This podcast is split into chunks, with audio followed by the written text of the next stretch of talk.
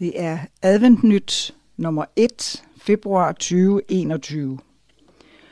Og der er en dejlig forside fra Grønland, og der er noget inde i bladet om mission på Grønland. Læs uddrag af Elisabeth Butenkos dagbog fra hendes Grønlandsrejse på side 23. Og så skal vi have indholdsfortegnelsen. Og jeg kan lige sige, at forsidebilledet er øh, netop fra den storslåede natur, som Elisabeth Butenko skriver. Side 3 er lederen, landet på kryds og tværs på side 4 til 8, og på side 8 indkaldelse til Adventistkirkens generalforsamling. På side 10 unionens sider vækstgrupper. Side 12 den innovative Gud. Side 14 Gud opfandt den første først. 16 innovation og mission, spørgsmålstegn. Side 18, Sabberskolen supplerende bibelstudiemateriale. Side 21, hvordan redder man verden midt i en global krise? Og så midt i, der er der Adra Nyt, og der er tag ud sider. Side 23 af Grønlandsmissionærernes dagbog. Side 28, Vejlefjordskolen, også en grundskole. Side 30, Sabus, tanker fra en førerbunker. Og repræsentantskabsmøde 2020 og interview med Anne-Marie Møller. Side 34 er der seniorsiderne. Mod et bedre 2021, isolationens velsignelse, og hvordan skal vi så leve? Side 38 lykønskninger, 39 arrangementer og annoncer, 40 mindeord, og så på side 42 er der arrangementer og annoncer, 43 kollekt og kalender, og side 44 bagsideklummen, et åndeligt hus og åndelig frugt.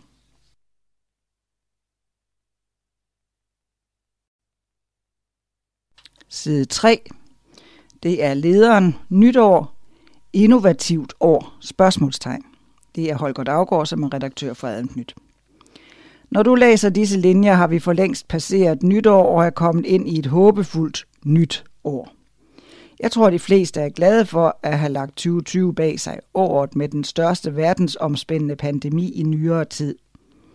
Det var året, hvor verden gik i stå, men hvor der til gengæld var tid til eftertanke.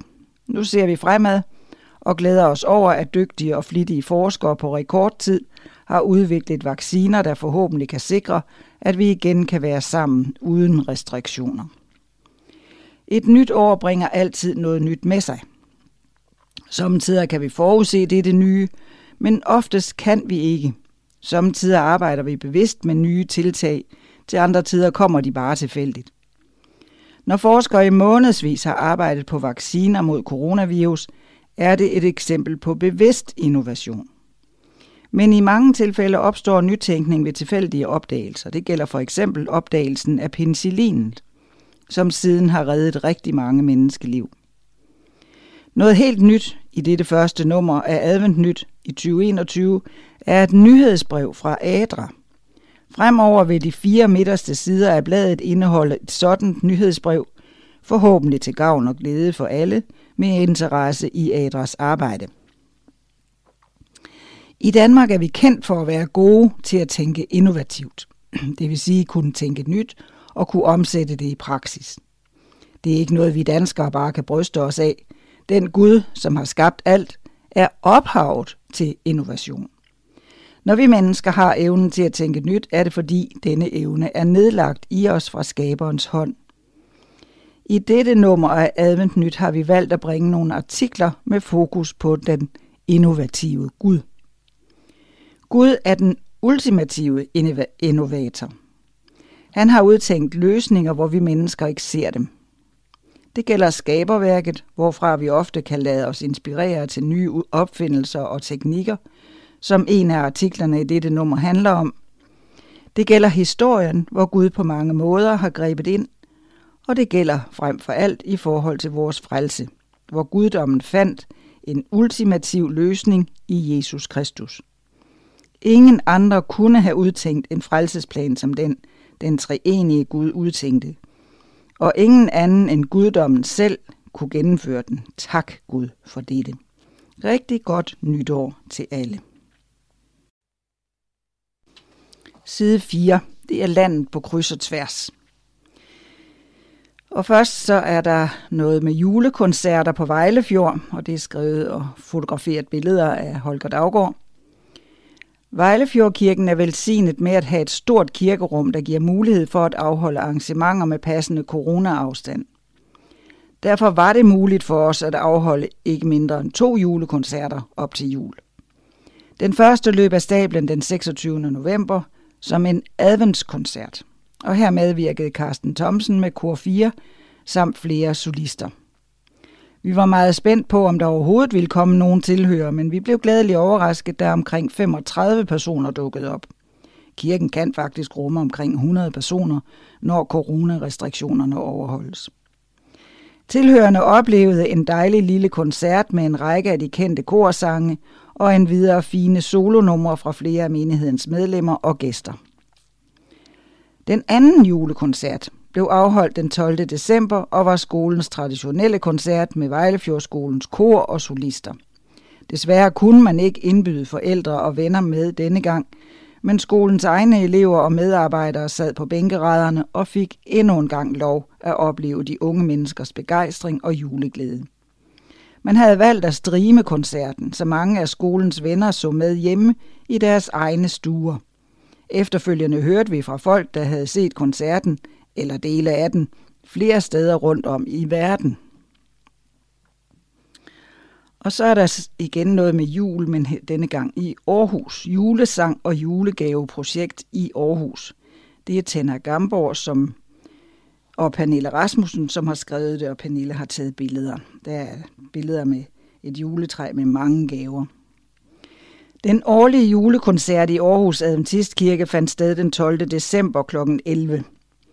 I coronaens skygge blev det dog til en julegudstjeneste i stedet for en koncert, og knap så stort slået op i forhold til gæster og medvirkende som oprindeligt planlagt. Kirkens unge havde pyntet kirken, og vores børnekor gjorde en smuk entré med lys og sang. Det er vores håb, at vi til næste år kan lave en koncert med hele udtrækket af kor, ensembler, gæster og middag. Vi holder fast i alt det gode, der kommer, kom ud af forberedelserne og ser frem mod nye projekter i 2021. Julegaveprojektet Børnebibelklubben tog initiativ til et julegaveprojekt til støtte for Midtjyllands krisecenter, som tilbyder ophold og sikkerhed for voldsramte kvinder og deres børn. Der blev indsamlet næsten 7.000 kroner, som blev brugt til julegaver til børnene. Økonomisk støtte til møderne, samt båludstyr til centret, som ofte laver udendørs aktiviteter med børnene. Tak til de mange, der har bidraget med penge eller gaver til børnene. Når jeg ser tilbage, tænker jeg, at Gud ledte os til det sted, hvor der var mest brug for det, selvom vi ikke selv havde tænkt os at vælge et sted, der lå så langt væk. Det er første gang, jeg har været involveret i et sådan projekt, og det kan helt klart anbefales. Men uanset hvilke projekter vi er i gang med rundt omkring, så lad os bede Gud om at lede os til de mennesker, der netop nu har mest brug for det, og det gjorde Gud for os. Og så er det side 5, stadig landet på kryds og tværs. Støttekoncert til fordel for Adra, og det er Anne-Marie Møller, der har skrevet om det, og det er Emil Gungård, som har taget billeder. Lørdag aften den 19. december kl. 19.30 holdt Cafékirken deres årlige støttekoncert til fordel for Adra Danmark. Heldigvis havde vi allerede i efteråret indset, at det ikke kunne blive, som det plejer. Så derfor var alt rykket over på en live-udsendelse. Det betød, at endnu flere kunne få glæde af koncerten. Og det betød, at vi fik samlet mere end det dobbelte ind i forhold til, hvad vi plejer. Koncerten indbragte 36.700 kroner, som sikrer, at 32 sydsudanske børn kan gå i skole i et år. Tak til alle jer, der gav. En stor tak til Rungsted Gospelkor, Rasmus Thomsen, Anja Axelbo, Sine og Kasper Drejer, Karina Ottesen, Robert Fischer og Cafékirkens lovsangsbane, der alle stillede gratis op for at støtte den gode sag og for at få tilhørende i den helt rigtige julestemning. Og uden et stærkt hold af teknikere havde det aldrig lykkedes. Og vi er så taknemmelige for, at alt klappede, og internettet igen blev vores redning til at få en god løsning i en coronatid. Støttekoncerten kan i øvrigt stadig ses på cafekirken.dk, hvis man kan tåle lidt julestemning i februar måned. Og der er billeder af alle teknikerne og medvirkende og alt muligt. Og så har vi noget fra Erik Markusen. Vi deler god viden. Han er naturfaglærer og præst. God viden er noget, vi alle ønsker os. God videnskab indkredser emnerne noget, og hvis vi tager tro med, så bliver det rigtig spændende.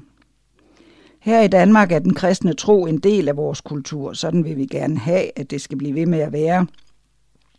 Desværre er dele af videnskaben med til at ødelægge vores bibelske tro på, at der er en skabende Gud bag det hele, en designer, en livgiver. Derfor er det vigtigt, at vi snakker sammen om tro og videnskab. Det kan man gøre på mange måder. I efteråret 2020 havde en lille gruppe nogle virtuelle møder på Zoom, hvor lærere fra Vejlefjordskolen stod for undervisningen.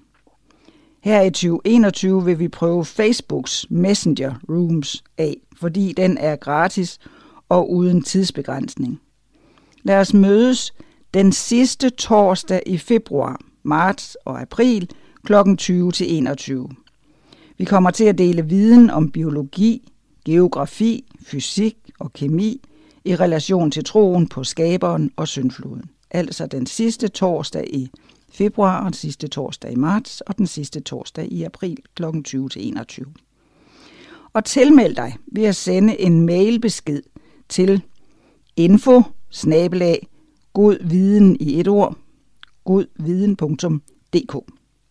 Du vil få en bekræftelse på din tilmelding. På selve mødedagen får du tilsendt et link til det virtuelle mødested. Gå ind på domænet godviden.dk og se allerede nu nogle af de emner, vi kommer til at snakke om. Gå ind på facebook.com og tilmeld dig gruppen God Viden. Vi ses på nettet.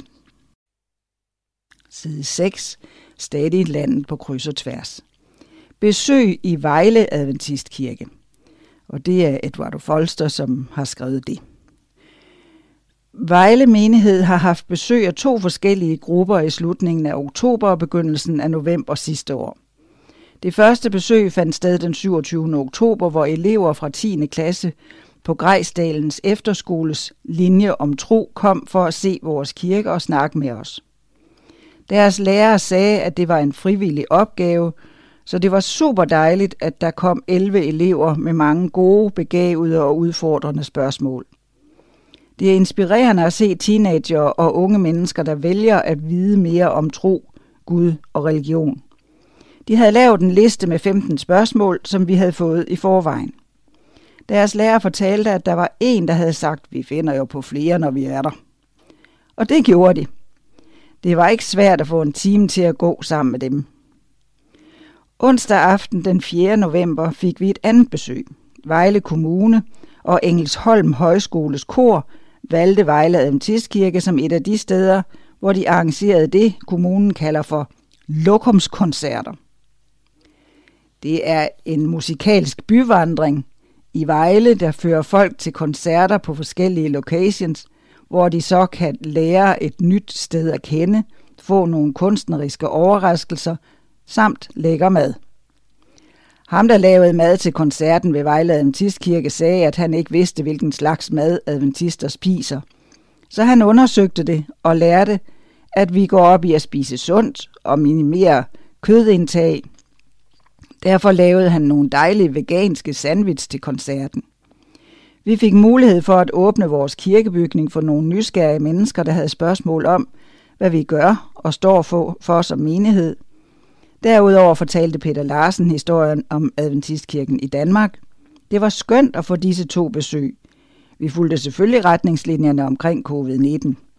På trods af restriktionerne er vi Gud taknemmelige for de to besøg, vi fik. Og så er der en lignelse af Tenna Harlund Gamborg. Da bumletoget holdt stille. Der var engang en lille menighed. Man var blevet malig og kørte så at sige med bumletog. Toget kørte så langsomt, at folk steg af undervejs, for det var lige så hurtigt at gå selv. Der kom ingen nye ombord. Toget kørte i ring. Man så den samme udsigt, som man plejede. Der var intet nyt under solen. Farten tog mere og mere af. Og til sidst holdt toget helt stille på en perron. Der var på det tidspunkt ingen leder af menigheden. Alle stod forvirrede ud af toget og gik rådvilde rundt på perronen. Hvad skulle man tage sig til? Hvordan skulle man komme videre? Det virkede ikke, som om det gamle tog kunne komme op i fart igen, så det ville nok ikke hjælpe at fyre op i det. Da det så allermest sort ud, var der nogen, der fornemmede en svag lyd, en brummen i det fjerne. En følte på skinnerne og mærkede bevægelse, den var god nok. Et andet tog var på vej. Folk så glade op og spejtede efter det nye tog, der skulle komme og tage dem med videre. Lige der, hvor sporene slog et knæk, kom det nyeste og mest moderne lyntog susende ind på perronen. Der blev ringet med klokken og givet tegn til ombordstigning. Alle tog deres bagage og steg ombord. Hænder blev ragt ud, og folk blev hjulpet op af trinene. Ingen blev ladt tilbage på den ensomme perron. Sekundet efter, at alle var ombord, satte toget i gang. Landskabet susede forbi vinduerne. På et tidspunkt sænkedes farten. En hoppede ud og skubbede til sporskiftet, så toget kunne komme ud af den sædvanlige rundfart. Kiggede man nærmere efter, kunne man se, at det var menighedens nye præst, der var trukket i arbejdstøjet og spillede rollen som lokofører. Han var fløjet ind fra det store udland og havde store idéer med derudefra. Det var dejligt at se nye landskaber, bjerge og dale, søer og hav, kørte man forbi. Der var også en del stillinger, der skulle besættes i toget, så alle fik hver en post. Ja, nogen fik flere og var glade for det. På et tidspunkt havde nogen tændt for radioen for at lytte til radioavisen. En stemme tonede advarende ud fra radioen og ned igennem alle togvognene. Det var en myndig stemme fra regeringen, der annoncerede, at toget var på vej mod Coronabjerget, og at der var mange forholdsregler at tage i den forbindelse, så ingen kom til skade. Coronabjerget. Det fandtes slet ikke på kortet, og hvad var det for noget med at komme til skade? Folk stirrede på hinanden. Styrede man direkte mod et bjerg? Sporene ville vel ikke stoppe ved bjerget? Eller endnu værre ville toget køre ind i bjerget og blive knust? Man håbede på en vej rundt om bjerget, eller eventuelt hen over, selvom det nok ikke var muligt. Da man kom nærmere, kunne man ikke se nogen vej udenom bjerget, men til gengæld var der en lille tunnel, der gik igennem det frygtede bjerg. Der var lige plads til toget. Da toget var kommet ind i tunnelen, kunne man heldigvis fornemme, at der var lyst for enden af tunnelen, så alle kunne ånde lettet op. Udsigten var ikke den samme som før, og man havde ikke det samme naturlige lys, men måtte klare sig med kunstigt lys. Til gengæld vidste alle, at de ville sætte så meget mere pris på den storslåede udsigt, når man engang var kommet ud på den anden side, og bjerget lå bag dem. Det var en lignelse. Og så er der noget af Henning Petersen om vores oplysningspligt. Når man som adventist ligger inde med sandheder fra Bibelen, som den almindelige oplyste kristne verden ikke kender til, ja, så har man jo oplysningspligt. Pligt til at fortælle andre mennesker, hvad de ikke vidste før om Bibelens budskaber. Vi må hver især give os tid til at sætte os ind i tingene, og er fundamentet godt, så kan vi gå ud og bringe det videre til andre. Andre mennesker må også have en god chance for at sætte sig ordentligt ind i de sandheder, som vi som adventister kommer med. Det kræver bøn på sine ydmyge knæ for Gud, men det kræver også studium.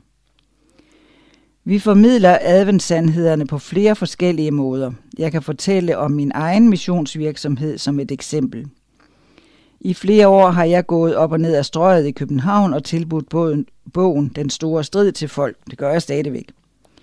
Men dengang var der mange mennesker, som slet ikke ønskede at læse, eller de havde for travlt med deres forretninger, så de ikke kunne tage stilling til en hel bog.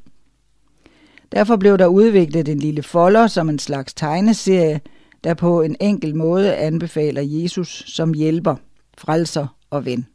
Kom til mig, traktaten, blev uddelt i flere år, indtil en person spontant ønskede mig god søndag. Men det er ikke den sandhedsforståelse, adventfolket ønsker at give omverdenen her i sabbatshelligholdelsen. Her er sabbatshelligholdelsen en vigtig del af Guds tilbedelsen. Således blev traktaten Husk Sabbatsdagen udviklet, som forklarer nødvendigheden af at holde sabbat. Overskrifterne på begge disse traktater er en bibeltekst, og når jeg så siger, husk sabbatsdagen til folk og rækker denne traktat ud, så er det faktisk et bibelcitat, der formidles. Men det er ikke alt, hvad vi som adventfolk gemmer på og skjulte sandheder. En anden del er, at Jesus nu står i den himmelske helligdom og beder for vores sag i forhold til dommen. Således blev der udviklet en tredje traktat med fokus på, hvad Jesus gør for os her og nu, og hvad vi som mennesker kan bruge dette til. Et tema, som jeg finder stor glæde i at undervise i over for modtagelige unge og andre religiøst interesserede mennesker, man møder på gaden. I forbindelse med alle helgens tid om efteråret bliver den fjerde og hed til seneste traktat udviklet med undervisning om de dødes tilstand. Det var mig meget magtpålæggende at tale imod sjælevandring, fordi det er så infiltreret i medier og samfund, uden at det kan mærkes tydeligt. Folk tager venligt og imødekommende imod alle fire traktater, blot jeg sørger for at præsentere dem på en ærlig og åbenlys måde, så det er til at se, hvad de går ud på. Det er vigtigt, at du selv finder din måde at drive mission på. Måske kan du udvikle en lille doktrinær skrift, som jeg har gjort, eller også kan du gå med Bibelen i hånden på gader og veje og læse op af skriftsteder. Men jeg anbefaler dig stærkt at undervise andre i adventbudskabets knap så synlige bibelsandheder, for ellers går folk rundt i uvidenhed. Det er indkaldelse til ordinær generalforsamling. Unionsbestyrelsen for 7. dags Adventistkirken i Danmark indkalder til ordinær generalforsamling den 22. og 23. juli på Vejlefjordskolen. Retningslinjer omkring valg af delegerede bliver udsendt til menighedssekretærerne. Det store udvalg indkaldes til møde den 21. juli kl. 19 i Vejlefjordkirken. Generalforsamlingen åbnes den 22. juli kl. 10 i Vejlefjordskolens hal og forventes afsluttet den 23. juli kl. 17. Dagsordenen vil følge vedtægterne og blive udsendt til delegerede med sagspapirerne. Til denne generalforsamling er der desværre kun adgang for de delegerede. Alle andre kan følge med på online streaming.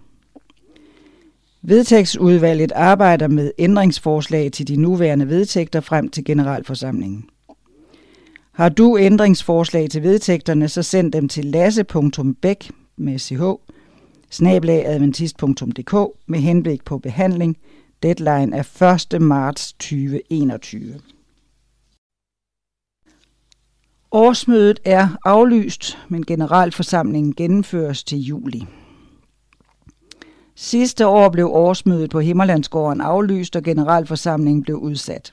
Dengang forestillede de fleste af os nok, at pandemien ville være overstået, når vi nåede til 2021. Generalkonferencens generalforsamling på verdensplan blev udskudt fra 2020 til 2021, og i januar er den endnu en gang udsat til 2022. Den transeuropæiske divisions vintermøde måtte i 2020 gennemføres virtuelt. Mange af Adventistkirkens unioner og konferencer rundt om i verden har på samme måde som her enten måtte udskyde deres generalforsamlinger eller afholde dem virtuelt. Hen over efteråret er pandemien taget til i mange europæiske lande.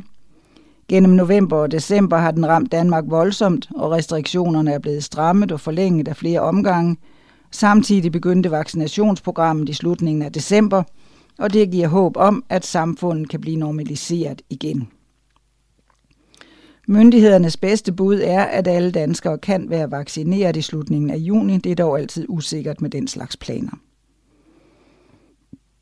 Allerede i begyndelsen af december måtte unionsbestyrelsen træffe den beslutning, at det ikke ville være hensigtsmæssigt at sætte de omfattende forberedelser i gang, for at planlægge et årsmøde på Himmerlandsgården, med de betydelige udgifter, det indebærer for unionen.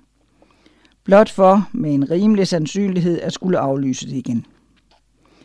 Derimod finder unionsbestyrelsen det vigtigt, at vi får gennemført en generalforsamling. Vi er allerede på kant med vedtægterne i det, der skulle have været afholdt en ordinær generalforsamling i 2020. Da vedtægterne blev udformet, havde man ikke tænkt på en global pandemi med nedlukning af samfundet. Det er blevet klart, at vi bør tilføje en paragraf i vedtægterne, der beskriver, hvornår en udsættelse kan komme på tale i fremtiden. Det er bestyrelsens hensigt, at der gennemføres en generalforsamling for menighedernes delegerede i sommer.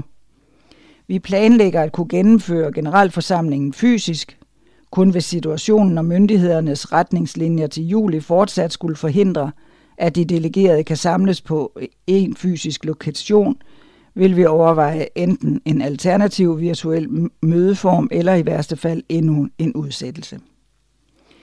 Vi ser mange fordele ved at afholde generalforsamling på Vejlefjordskolen. Vi forestiller os, at det kan foregå i sportshallen. Der vil være mange inden for en rimelig radius, der kan køre hjem og overnatte, og andre har måske familie eller bekendte i området, de kan overnatte hos. Der er flere nærliggende campingpladser, som nogen måske ville overveje at benytte. Endelig vil der være mulighed for at lege værelser på skolen, som fortrinsvis kan anvendes af delegerede, der kommer langvejs fra. Nærmere information om overnatningsmuligheder og forplejning vil blive sendt ud til de delegerede, så snart det er muligt. Vi er opmærksomme på, at der måske kan være nogen, der finder tidspunktet ubelejligt midt i ferien. Vi har måttet se på mange hensyn, herunder Vejlefjordskolens udlejningskalender og sommerens mange arrangementer i Sabus regi. Hvis vi afholder generalforsamling på arbejdsdage, vil mange ikke kunne deltage. Hvis vi lægger den i ferien, vil mange have rejseplaner. Vi kender ikke udviklingen for smitten, men forestiller os, at mange endnu ikke har lagt de store planer om udlandsrejser med den uvidshed, der er på nuværende tidspunkt, er forbundet med dette. Vi mener, at dette var den bedste løsning, vi kunne finde, når vi så på de muligheder, der var. Lasse Bæk, konstitueret næstformand. Side 10, det er unionens sider. Kært barn har mange navne. Der er et billede af to hætter og så noget, der ligner et træ. For mig er ordet vækstgruppe en term, der oser af potentiale og liv, og minder mig om de små æggebakker børnene kom hjem med fra børnehaven med nysået karse i. I løbet af et par dage spirede det grønt, og vi havde dejlig karse på æggemæderne. Det er Thomas Møller, formand for Adventistkirken, som skriver om vækstgrupper. Vækstgrupper indgår i Unionsbestyrelsens strategiplan for den kommende periode. I sidste advent tegnede jeg et billede af en levende menighedscenter som supplement til vores eksisterende traditionelle kirker.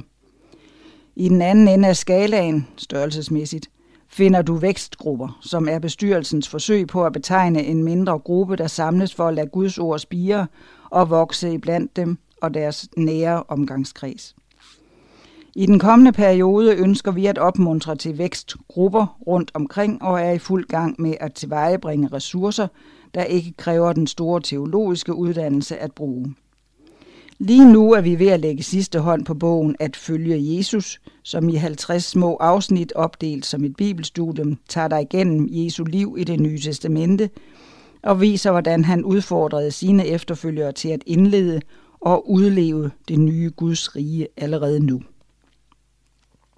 Vækstgrupper i menigheder Vækstgrupper kan dannes i eksisterende menigheder. En håndfuld personer eller familier kan gå sammen og bestemme sig for at mødes for eksempel de næste seks onsdage til fælles aftensmad, efterfulgt af en samtale om troen og livet, gerne med udgangspunkt i den nye bog At følge Jesus.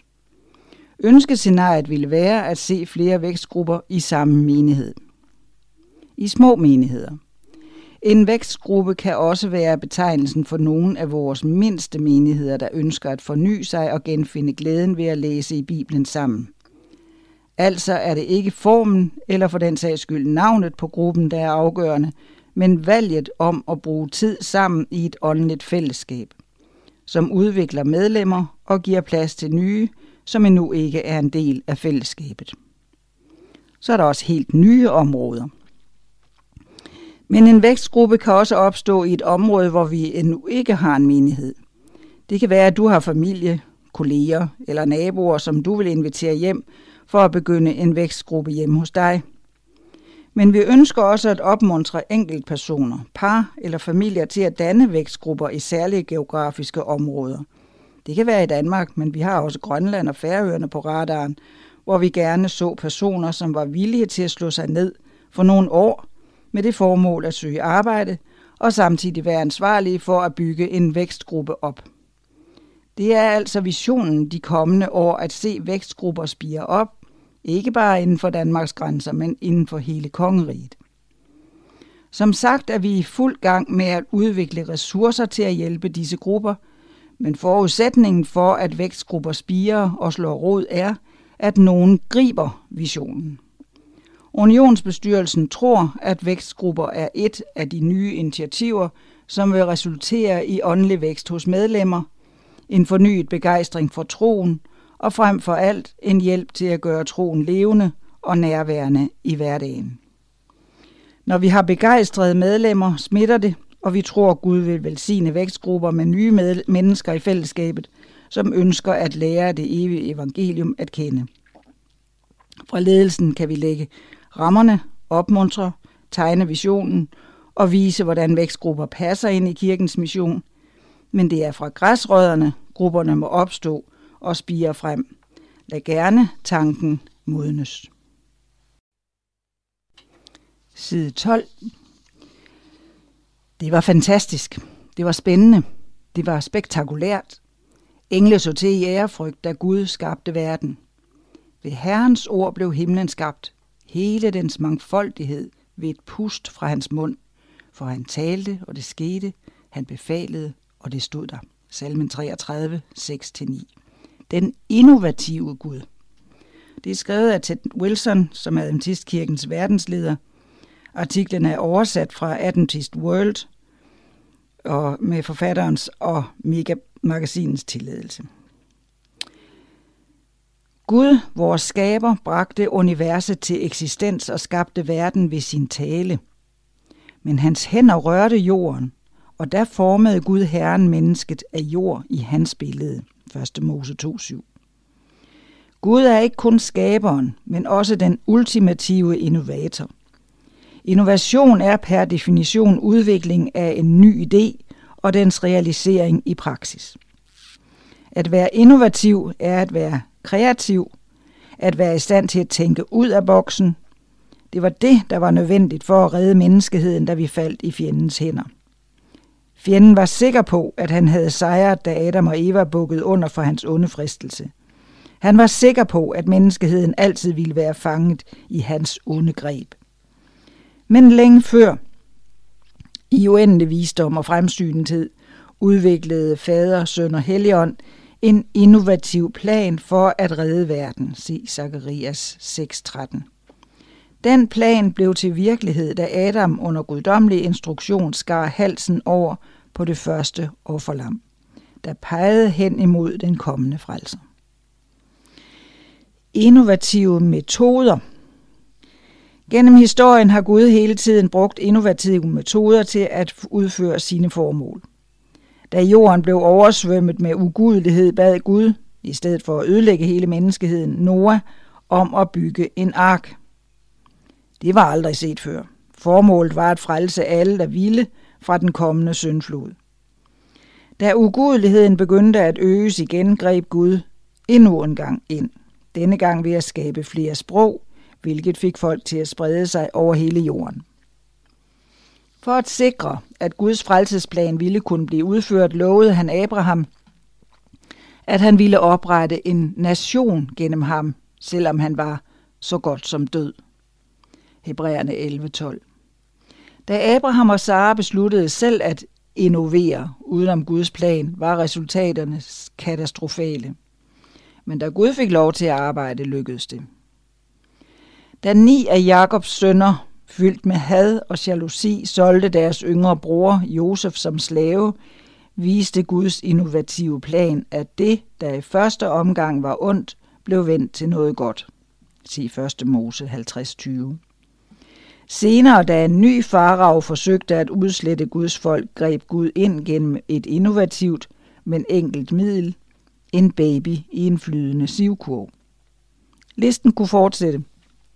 Vand fra en klippe, murer, der smuldrer ved, at man blot må se rundt om den. En kæmpe, der bliver dræbt med en stenslynge. En profet, der bliver fodret af ravne. En militær officers spedalskhed, der bliver helbredt ved, at han bliver dyppet i en mudret flod.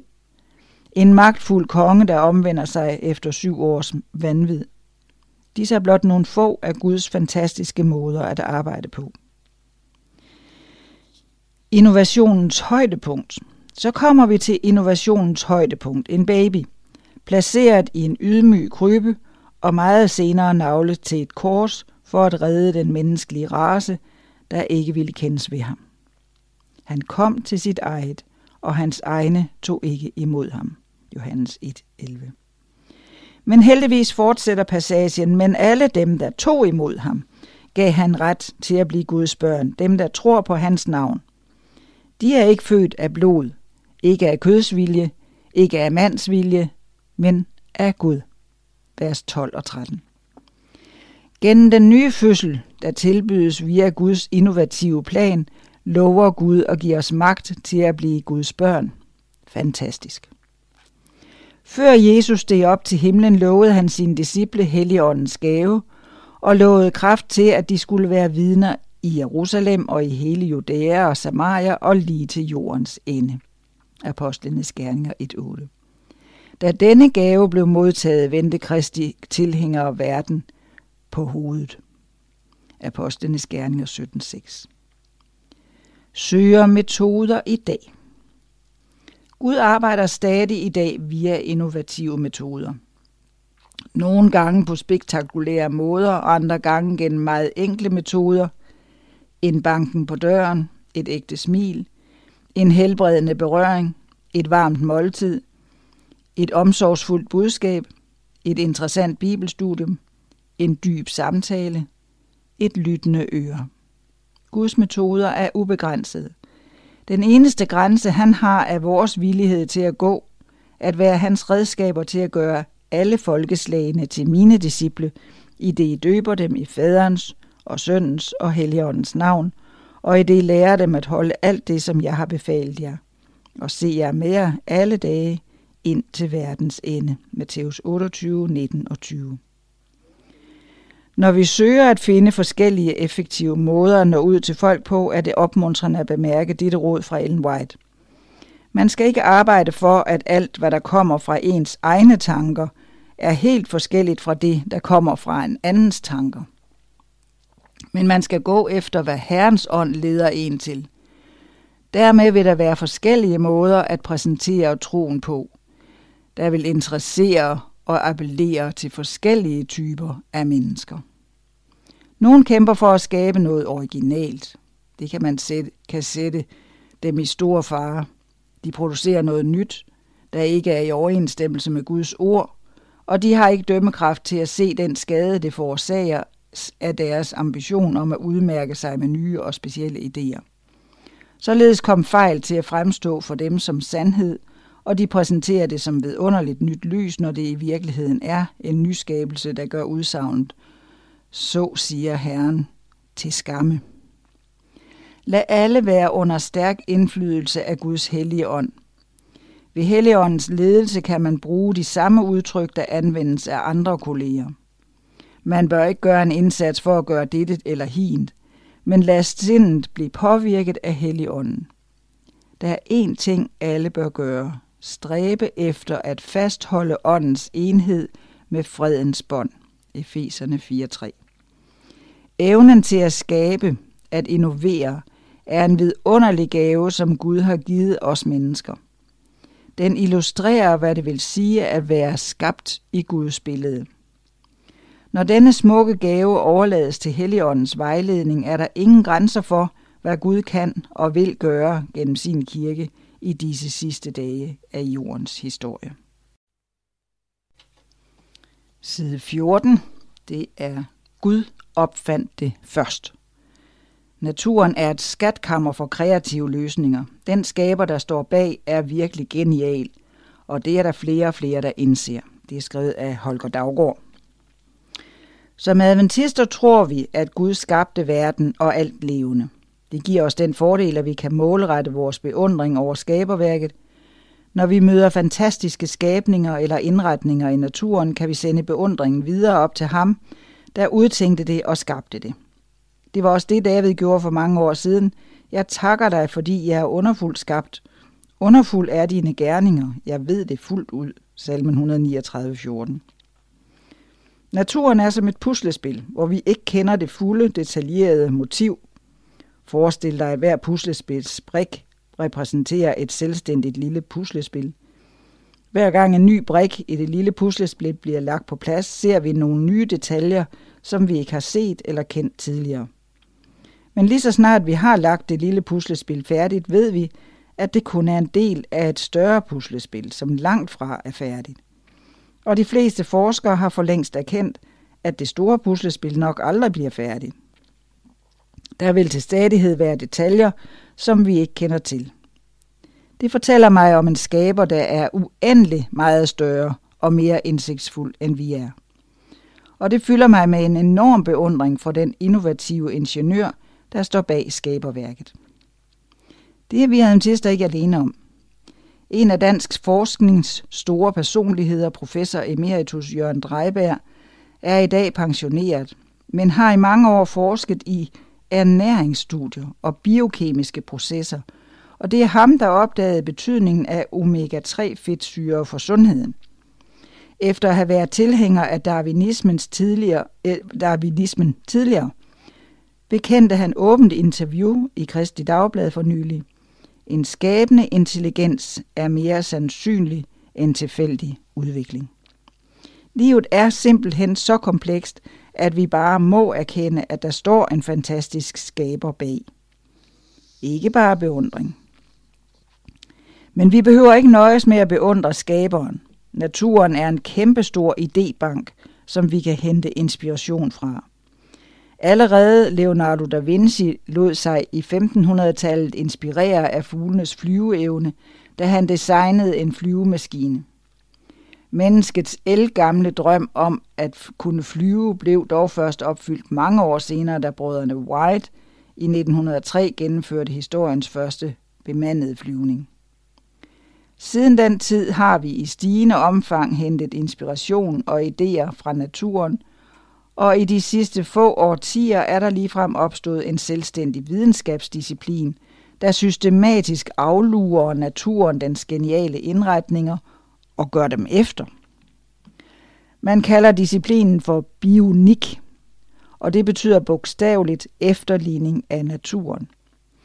Et af de bedst kendte eksempler på en efterligning af naturen er det såkaldte velcro-luk. Med velcro kan to flader sammensættes ved, at den ene side, der har små kroge, føres sammen med den anden side, der er fyldt med små hår. Krogene holder fast i hårene, og derved holdes de to sider sammen. Velcro blev skabt af en svejsisk ingeniør ved navn George de Mastral, der i 1941 vandrede rundt i alberne, hvor behårede bolde fra burplanter blev ved med at klæbe sig til hans hund og hans uldbukser. Vi kender nok alle sammen til bur. Mestral tænkte, at det måtte kunne bruges i andre sammenhænge, og i 1955 tog han patent på opfindelsen, der i dag er vidt udbredt, blandt andet som alternativ til snørebånd i sko. Men det var i virkeligheden ikke ham, der opfandt den. Han kopierede bare det, han fandt i naturens skatkammer. Andre eksempler. Velcro er bare et enkelt eksempel på opfindelser, der er inspireret af naturens geniale indretninger. I virkeligheden bestiller vi mennesker næsten ikke andet end at kopiere skaberens kreative løsninger. Tænk bare på termostaten. Den fandtes hos termitterne længe før mennesket fandt på den. Radaren. Bierne har en retningssans, der har været til, siden de blev skabt. Kameraer. Bare dårlige efterligninger af menneskets øjne. Ubåde. Inspiration fra fiskene. Helikoptere anvender teknikken fra guldsmede og kolibrier. Varmesøgende missiler, der findes insekter, der, findes, der kan finde deres bytte på samme måde. Ikke alle efterligninger er blevet anvendt til gode formål, men de er i alle tilfælde mere eller mindre vellykkede kopier af skaberværkets, skaberens værk. Medicinsk forskning. Et andet felt, hvor vi gennem århundreder har lært at bruge naturen, er via de mange aktive stoffer, der har vist sig at have en helbredende eller lindrende effekt på sygdomme. Et af de ældste er nok salicylsyre, der findes i pilebark og var kendt som smertelindrende middel for mindst 2.500 år siden, hvor lægekunstens far, Hippokrates, beskriver stoffets virkning med mod smerte og feber. Men tusindvis af andre stoffer er kommet til siden, og igen kan vi kun sende en tak til vores skaber, fordi han ikke bare overlod os til ondskab og smerte, men også sørgede for lindring, ikke bare åndeligt set via frelsen i Jesus, men også rent fysisk. Det har man ikke været sagt, at alle sygdomme kan helbredes med naturens egne midler. Det vil være for vidt at drage en sådan konklusion. Som menneskehed kæmper vi med syndens konsekvenser, og det er ikke dem alle, vi bare kan helbrede. Og selvom vores skaber har nedlagt geniale løsninger på mange problemer i naturens indretninger, så må vi også erkende, at vi er skabninger. Vi kan lære af skaberen, og vi kan se op til ham og beundre ham. Men så højt som himlen er over jorden, er mine veje højt over jeres veje, og mine planer over jeres planer. Esajas 55, 9. Side 16. Innovation. Mission. Det er skrevet af Rasmus Hauer, der går i 3.G på Morsø Gymnasium og interesserer sig for mission blandt andet gennem mediearbejdet. En missionsrejse til en fjern destination, et år for herren i Adventistkirken, eller indspilning af lovsang. Mission ses i mange former og farver, men hvad er mission helt præcist? Og hvordan omtales det i Bibelen? Og hvad betyder det at være kaldet af Gud?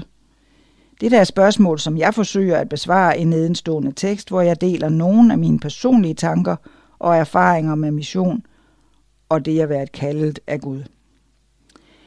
Inden jeg begynder at uddybe ovenstående, vil jeg kort præsentere mig selv. Jeg hedder Rasmus Hauer og er i skrivende stund 18 år gammel.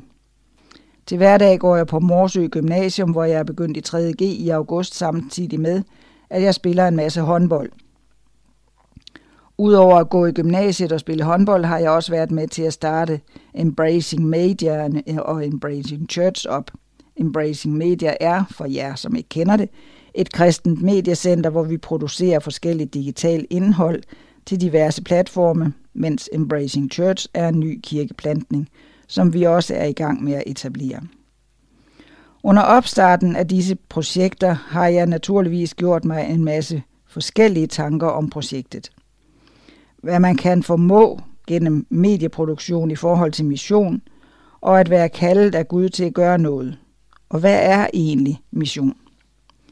Kristen mission et organiseret forsøg på at udbredelse, på udbredelse af kristendommen til anderledes troende. Så enkelt kan det siges ifølge Wikipedia. Men hvordan overføres det til vores hverdag? Jeg kan nogle gange føle, at der er en opfattelse af, at mission det er at rejse langt væk for at vandre gennem en ørken eller en jungle for efter tre måneders hård rejse at nå frem til en gruppe usiviliserede mennesker, omvende dem til at tro på Gud. Men definitionen siger, at det blot er et organiseret, altså planlagt forsøg på at udbrede kristendommen. Derfor kan mission være langt mere lavpraktisk og noget, som man kan gøre hver dag. Det kan være, at du har planlagt, at du skal dele nogle bøger ud på gågaden. Det kan være, at du planlægger og producerer videoer til Facebook. Eller måske planlægger du et besøg på det lokale plejehjem. Alt det der er mission i forskellige former, såvel som en missionsrejse til Afrika eller Sydamerika er det. Når vi ved, hvad mission er, så kan vi begynde at se på, hvorfor det er vigtigt. Hvis vi kigger på de første menigheder, stod de med en kæmpe opgave, for som der står i Matteus evangeliet 28, 19 og 20, sagde Jesus inden sin himmelfart følgende. Gå derfor ud og gør alle folkeslagene til mine disciple. Døb dem til at tilhøre faderen, sønnen og helligånden, og lær dem at adlyde alt, hvad jeg har befalet jer. Men det, det, det ene gør jeg, jeg glemmer, hvad der ligger bagude og strækker mig frem mod det, der ligger forude. Jeg jager mod målet efter sejrsprisen, som Gud fra himlen kalder os til i Jesus Kristus. Filipperne 3, 13 og 5-14. Derfor var menighederne nødsaget til at gå ud blandt folk og forkynde Guds ord. Vi kan læse om, hvordan det, dette førte til omvendelser, voksne menigheder og nye kirkeplantninger, der spirede frem som epicentre for bølger af missionsarbejde, der blev udført rundt om dem. Dette missionsarbejde banede altså vejen for nye menigheder, og kristendommen udviklede og overlevede. Netop derfor er mission så utrolig vigtigt, også for os i dag. For mission er det, der skal hjælpe nye mennesker til Gud, så de kan omvendes og blive en del af det fællesskab, som vi har i Jesus. Jeg kan ikke missionere. Undskyldninger og ubeslutsomhed sætter ofte en stopper for missionsarbejde. Undskyldninger for, hvorfor man ikke er egnet, og hvordan man ikke har noget at bidrage med. Men som der står i Romerbrevet 12, 6-8, har vi alle fået hver vores gave, som vi kan og bør bruge til Guds ære. Der står også, at vi ikke alle har fået de samme gaver, men at Gud har givet os forskelligt. Måske er din gave ikke, at du skal på ørkenvandring i tre måneder og missionere langt hjemmefra. Men der står, at vi alle har fået en gave. Det kan være, at du kan lave et kursus i vegetarisk madlavning og starte samtaler om tro af den vej. Er du kreativ og god til at designe, så kan det være, at du kan designe tøj, der giver anledning til en smuk til en snak om tro. Eller måske kan du undervise børnene i børnesarbejdsskolen, eller på anden vis bidrage i kirkens funktion som en del af missionsarbejdet. For dette er vel formålet med en organiseret kirke. Alt, der skal til for at missionere, er altså at finde ens gudgivende gaver og bruge dem til at opfylde ens kald fra Gud. Er jeg kaldet af Gud? I Bibelen ser vi, at alle er kaldet af Gud til at missionere.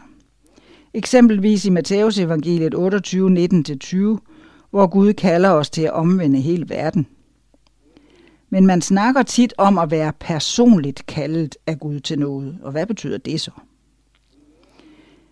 Det er et begreb, som jeg aldrig helt har kunnet fatte. For hvordan kalder Gud en til noget? Men for et års tid siden havde jeg en samtale om Embracing Media, hvor jeg blev spurgt ud ind til mit kald til at starte Embrace Media. Og jeg kan huske, at jeg tænkte, kald, det er jo ikke noget kald, det er bare noget, som jeg har lyst til. Efterfølgende har jeg tænkt på det og tror, at det netop er det, der er et kald. En inderlig dybfølt lyst til at vise Guds kærlighed gennem de gaver, som han har givet til en. Det er ikke bare en interesse, som vi har så mange af, der kommer og går, men en vedvarende lyst eller interesse, der ikke kan underkues af andre.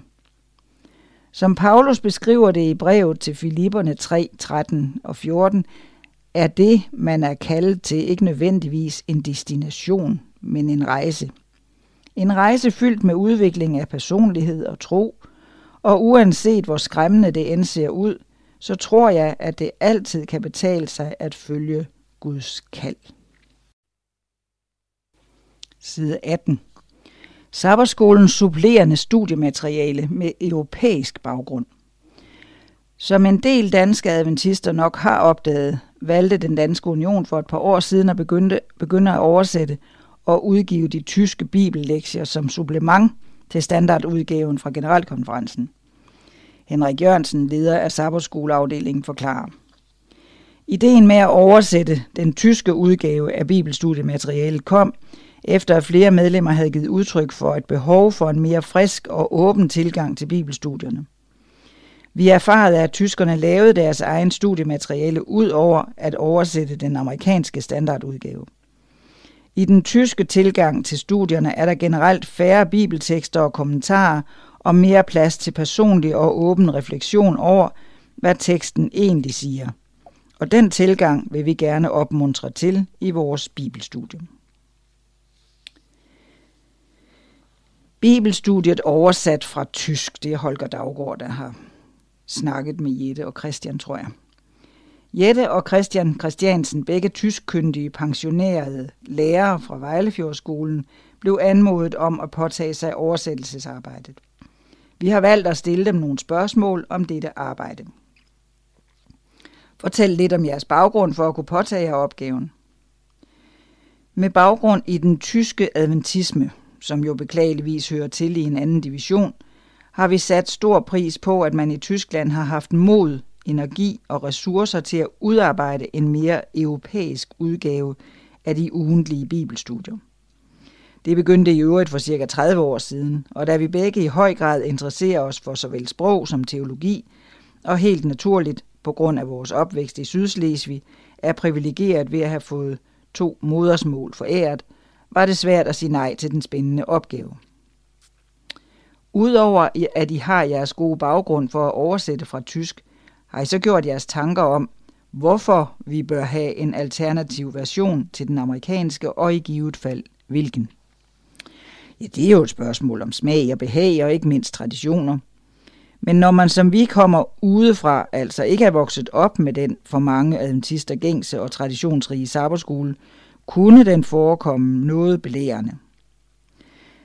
Man kom i skole, havde forhåbentlig læst på lektien, og så skulle læreren hjælpe med at forstå, hvordan tingene hænger sammen. Det skinnede tit meget tydeligt igennem, hvad det rigtige, eller i det mindste det bedste svar ville være. Den form for belæring eller oplæring kan være hensigtsmæssig i nogen sammenhæng, men åbne spørgsmål vil sandsynligvis medføre en større grad af selvstændig stillingtagen og et personligt ansvar for egne meninger. Dette var nok oprindeligt et af motiverne for at være med til at udarbejde en udgave med mere åbne spørgsmål. Stadig med udgangspunkt i samme emne eller bog fra Bibelen og de samme om en færre skriftleder. Vi har været med til to møder med den gruppe af tyske teologer og præster, der udarbejder bibelstudiehæfterne. De har store krav til sig selv, såvel fagligt som sprogligt, og de er meget opmærksomme på, at deres oplæg er et reelt alternativ, et supplement og ikke et modstykke eller en konkurrent til de gængse studier. Gruppen består af 13 skribenter, plus yderligere sagkyndige og repræsentanter fra forlaget og kommunikations- og layout afdelingerne. En af de sagkyndige er fra divisionen. Der kan siges meget om deres måde at arbejde på. Her skal blot nævnes, at det for os har været særdeles inspirerende og afføder stor respekt at få indblik i det. Man forsøger at formidle indholdet, så det sættes i perspektiv til den for brugeren relevante dagligdag. Det er derfor også en klar fordel, at arbejdet kan udføres på forholdsvis kort tid, så aktuelle begivenheder og forhold kan inddrages. Hvor udbredt er den tyske udgave i hjemlandet? I Tyskland benyttes verdensudgaven og den europæiske udgave i henholdsvis 60% og 40% af abonnenterne. Begge oversættelser udgives som hæfte. Hvordan arbejder I med lektierne? Og beskriv, hvordan I går frem. Der er selvfølgelig en deadline for hvert kvartal, men reelt har vi cirka 8 uger til at oversætte de 13 lektier i studiehæftet. I den periode må vi lægge meget andet til side, fordi arbejdet fylder meget. Vi fordeler ugerne mellem os og danner os et overblik over emnet og teksterne. Derefter arbejder vi videre hver for sig, først med et forløbig oversættelse, hvorved man finder ud af, hvor der ligger vanskeligheder og udfordringer gemt. Uden at ville trætte adventnyts læsere, så er der altså mange udfordringer. Hvad man måske ikke skulle tro, for teksten skulle der være, bare oversættes, og det kan vel ikke være så svært. Det tyske sprog indeholder muligheder og finesser, som vi ikke har på samme måde på dansk. Derfor vil der til vores store frustration tit være udtryk og talemåder, ordspil og lyrik, der ikke kan oversættes tilfredsstillende. Der citeres fra mange kilder, til dels fra forfattere, forskere, teologer, filosofer og andre, der er mindre kendte her til lands, men som også gør indfaldsvinklerne mere interessante og kan give brugerne en bredere horisont. Tyske hjemmesider, statistikker og salmer forsøger vi at finde pendanter til. Vi har en vis frihed til at formulere den danske tekst. Vi føler os dog meget forpligtet til at oversætte kildecitaterne, så tekstnært som muligt, og de er tit på et noget avanceret sprog. Hvordan med de skriftsteder, der henvises til? Ja, skriftstederne kan være en udfordring, i det de ikke altid svarer til hinanden i de forskellige oversættelser. Samtidig svarer versangivelserne ikke engang til hinanden, hvilket vi tjekker. Vanskeligheden består især i, at der ud fra en bestemt formulering på tysk arbejdes videre i den efterfølgende tekst, hvilket vi ud fra den danske oversættelse ikke altid kan få frem, da der er brugt mange andre ord i oversættelsen af grundteksten. Samtidig involverer vi egne græsk eller hebraisk kyndige teologer. I øvrigt skal man huske, at Tyskland, til forskel fra Danmark, ikke har en autoriseret bibeloversættelse. Derfor citeres der fra mange forskellige oversættelser, altid med kildeangivelse, og hvor intet andet er angivet, benyttes Lutherbiblen i revideret udgave fra 2017. Ellen White-citater kan også være svære at gengive i et nutidigt sprog, hvis man skal benytte gængse danske oversættelser. I Tyskland har man i tidens løb udgivet oversættelser i mere nutidigt sprog. Når vi synes, vores oversættelse af en bestemt lektie er værd at vise frem, læser vi den for hinanden. Og, om man tror det eller ej, så afføder dette altid intense samtaler og forslag og meget ofte forbedringer, så den tid er absolut værd at bruge, men det trækker tænder ud.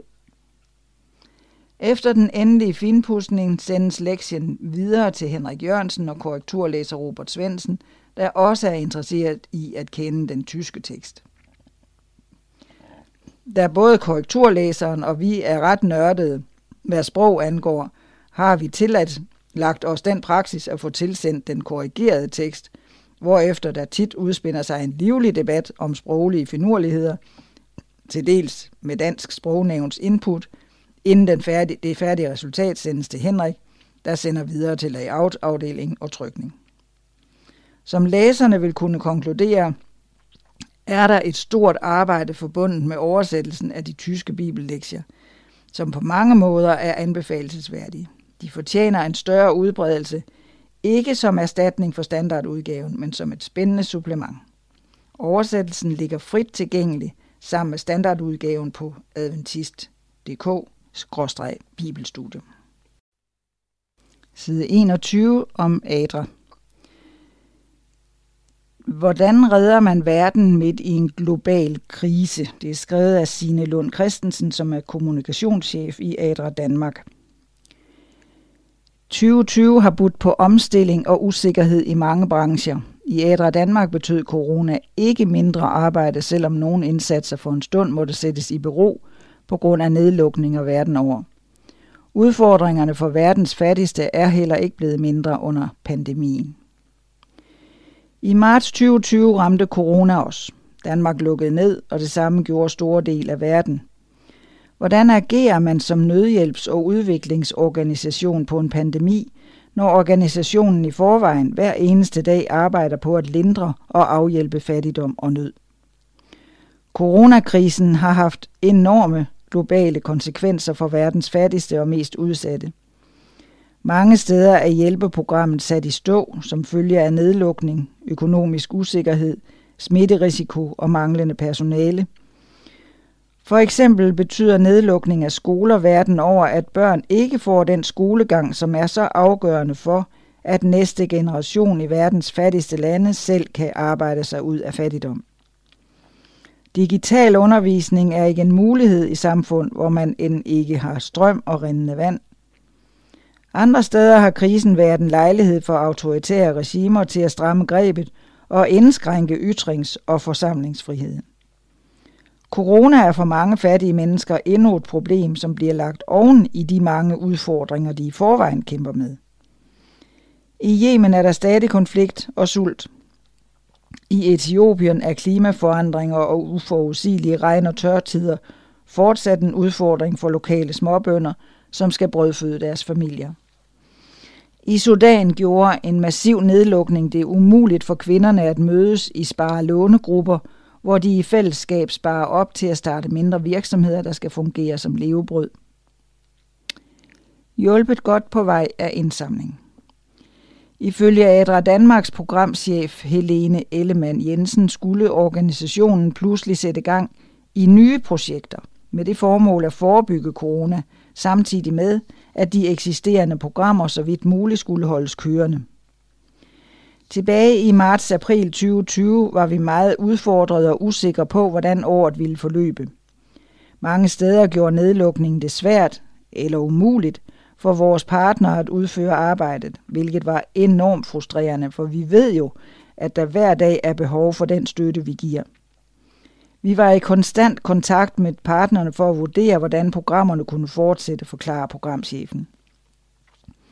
Over hele verden herskede stor og reel frygt for konsekvenserne, hvis corona fik godt fag, fat i områder og lande, hvor mange og fattige mennesker lever. I Adra Danmark blev vi omkring påske hjulpet på vej af både en flot indsamling til vores coronaprojekter og ekstra midler fra Danida til humanitære covid-indsatser, fortæller Helene og fortsætter. Mange steder kunne indsatserne laves i sammenhæng med det hjælpearbejde, vi allerede udførte. I Malawi lavede vi for eksempel tv-programmer om at undgå smitte, og andre steder lavede vi hygiejne og sundhedsoplysning via andre platforme. Ligeledes har vi uddelt forskellige hygiejneprodukter, covid-19 eller ej. At lære folk om god hygiejne er altid nyttigt. En anden udfordring har været medarbejdernes manglende mulighed for at rejse ud og tilse arbejdet sammen med partnerne. I det tidlige efterår blev det dog fra Udenrigsministeriets side åbnet op for at foretage strengt nødvendige rejser, hvorfor ganske få programfolk har været afsted under strikse krav til test, sundhed og sikkerhed. Vi rejste ud for fortsat at være en ansvarlig organisation. Vi er nødt til at tilse arbejdet og mødes med de mennesker, vi arbejder med. Men corona gjorde bestemt ikke noget lettere i 2020, ej heller for Adras, sluttede programchefen. Foran Adra står fortsat arbejdet med at sikre, at alle mennesker kan leve et værdigt liv, uden eller på trods af coronasituationen. Så er der vi, der rejste for Adra i 2020. Det er Katrine Skamris, som er økonomichef.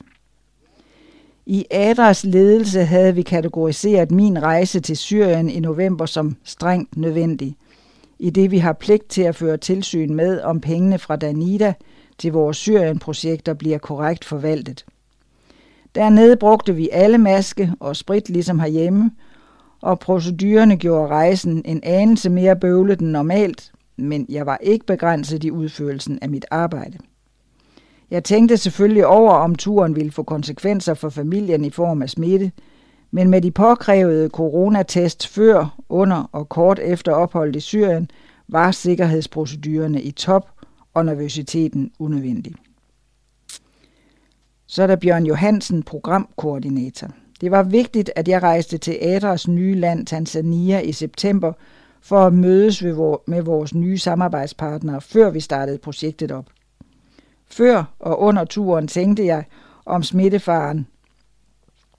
Adras rejseforsikring lovede på forhånd at bistå mig, hvis det blev nødvendigt. Jeg og mine medrejsende blev testet, og vi brugte store mængder sprit og mundbind, som holdt social afstand. Mundbindet var hæmmende for tale og mimik i mødet med de mange mennesker, når man er et nyt ansigt. Men forholdsreglerne var selvfølgelig ikke til diskussion. Vi opnåede det, vi skulle med besøget. Her er så Adra Nyt. Det er sådan set et indlæg i Adventnyt.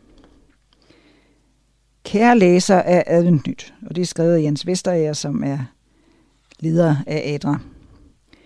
Du kigger lige nu i et nyt tiltag fra Adra Danmark. Vi er taknemmelige for, at redaktionen bag Adventnyt har været så imødekommende at gå med på vores idé om et fysisk nyhedsbrev fra Adra Danmark.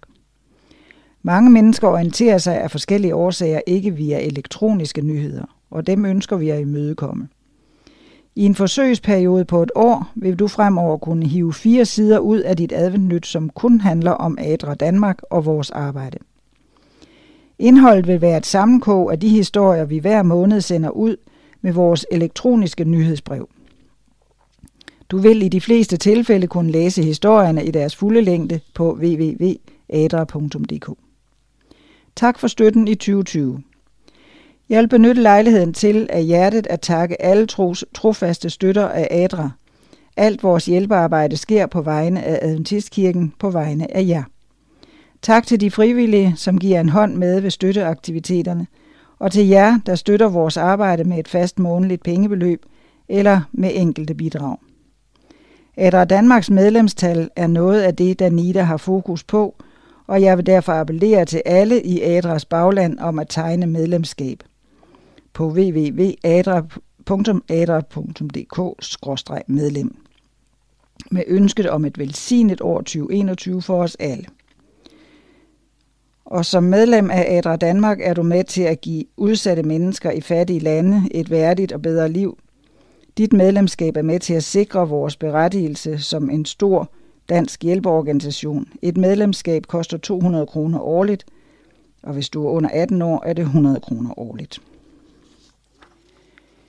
Køb hus i Uganda. Adra Danmark er kendt for at tilbyde donorer huskøb til udsatte familier i Afrika. Efter 14 års succes i Burundi har vi flyttet projektet til Uganda. Der er også billeder af, hvor de bygger huse. Over 120.000 mennesker lever på et stort område i det vestlige Uganda, som staten har udlagt til beboelse for flygtninge. Fremover kan danskere gennem Adra Danmark donere huse, der bliver bygget her. Du kan købe hele, halve og kvarte huse, og vil senere modtage et billede af familien foran boligen, når den er bygget. Med i donationen af huset på to rum hører frugttræer, såsæd, redskaber, toilet, bad og et brændselsbesparende komfur. Køb et hus i Uganda bygger videre på mange års erfaring i Burundi, hvor danske donorer og Danida siden 2006 har sikret 10.412 udsatte burundiske familier et hjem. Fokus på særligt udsatte. Modtagere af husene i Uganda bliver udvalgt blandt særligt udsatte flygtninge. Mange har voldsomme traumer med i rygsækken, som øger deres behov for et trygt sted at bo. Entreprenører donerer murstensmaskiner til æderprojektet.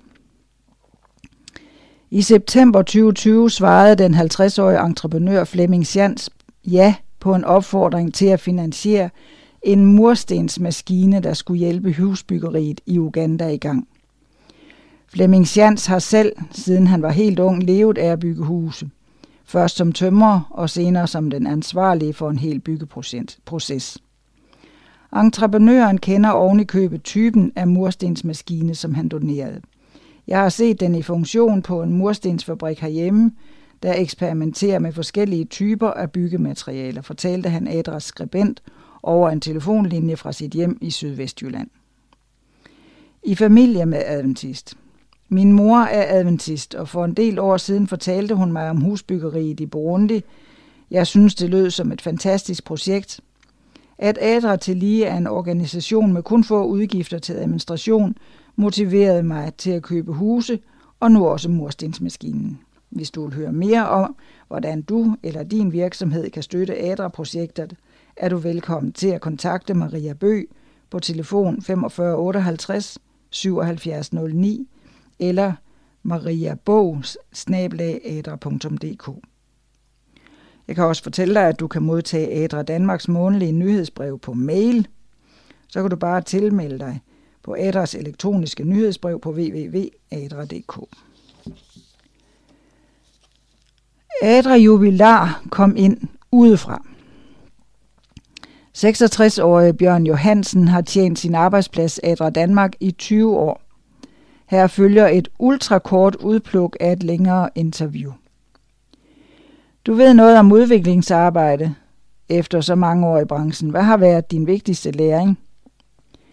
Jeg havde selvfølgelig fra start en fornemmelse af at stå over for mange udækkede behov, der handlede om fattigdom, sundhed og oplysning.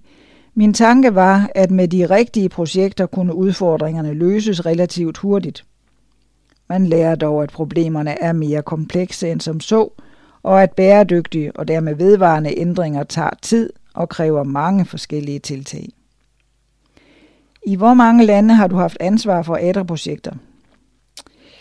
Som programmedarbejder har jeg haft ansvar for vores projekter i Kosovo, i Uganda, Sydsudan, Malawi og Burundi.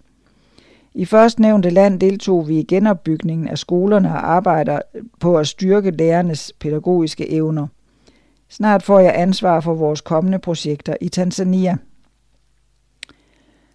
Har branchen ændret sig gennem 20 år?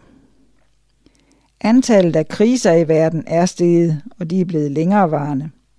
Oftest menneskeskabte, men også i stigende grad relateret til klimaforandringer. Der er større pres på landene i det globale syd på grund af eksplosiv befolkningstilvækst og myndigheder, der ikke kan levere nok job, uddannelse og mad til sine borgere. Har du aldrig overvejet at få stillet en karrieremæssig nysgerrighed i andre hjælpeorganisationer? Som medlem af Adventistkirken har det været helt naturligt for mig at arbejde i den organisation, som er udsprunget af kirken, og hvis værdier jeg deler. Adra Erhverv er sat i søen. Nu lancerer vi Adra Erhverv for at give danske virksomheder mulighed for at indgå sponsoraftaler med Adra Danmark. Målgruppen for Adra Erhverv er små og mellemstore virksomheder og gerne firmaer ejet af kristne i vores eget bagland, Adventistkirken.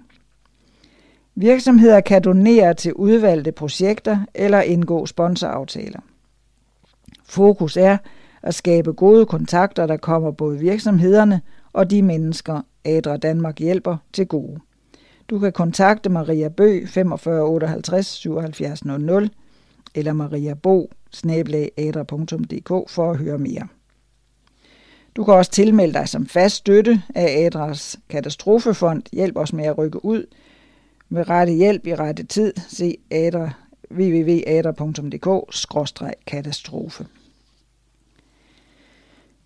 Jeg sparkede til janteloven til fordel for fattige. Annette Axelsen har skrevet flere opskriftbøger med fokus på at genanvende madrester. Indtægten giver hun til Adras arbejde. For 11 år siden blev Annette Axelsens møde med en Adra Danmark-repræsentant ved en kristen sommerstævne lidt af et vendepunkt. Adra var til stede for at promovere projektet Køb et hus i Burundi. På stævnet købte jeg to huse og mærkede en meget stor glæde ved det, fortæller den i dag 55-årige Aarhusianer. Spar penge og giv. Annette Axelsen fik efterfølgende en idé om at forvandle nogle af Danmarks madspilskroner til livgivende projekter.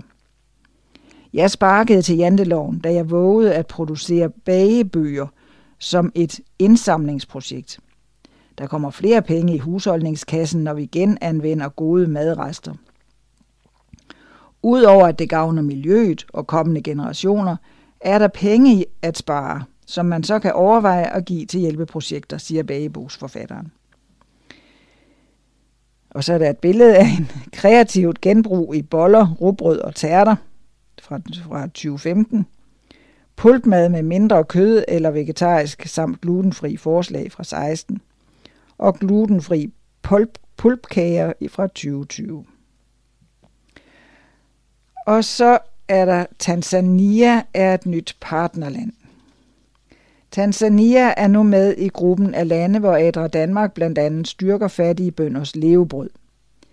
I samarbejde med Adra Tanzania, en lokal NGO ved navn Rekoda, og et af landets førende landbrugsuniversiteter, Sokono University of Agriculture, har vi netop i gang sat et landbrugsprojekt. Arbejdet går ud på at kombinere vores erfaringer – med programmet RIPAT og modellen Farmer Market School FMS.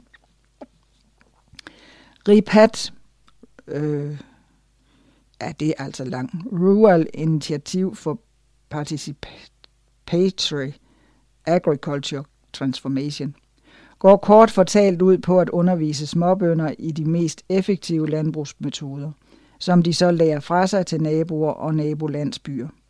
Vigtig viden og færdigheder skal på bæredygtig vis brede sig som ringe i vandet. Farmer Market School tilgangen er udviklet af tidligere ADRA-medarbejder Christian Sørensen, der fortsat hjælper med at forfine den. FMS handler om at give småbønder en forståelse for markedet, så de kender efterspørgselen og indretter udbuddet af deres afgrøder derefter. Projektet bliver finansieret af Danida og en dansk privat donor. Du kan også blive fast støtte af Adra Danmark. Med et fast månedligt bidrag er du med til at give vores arbejde et solidt fundament, og på den måde hjælper du mennesker, hvor behovet er størst.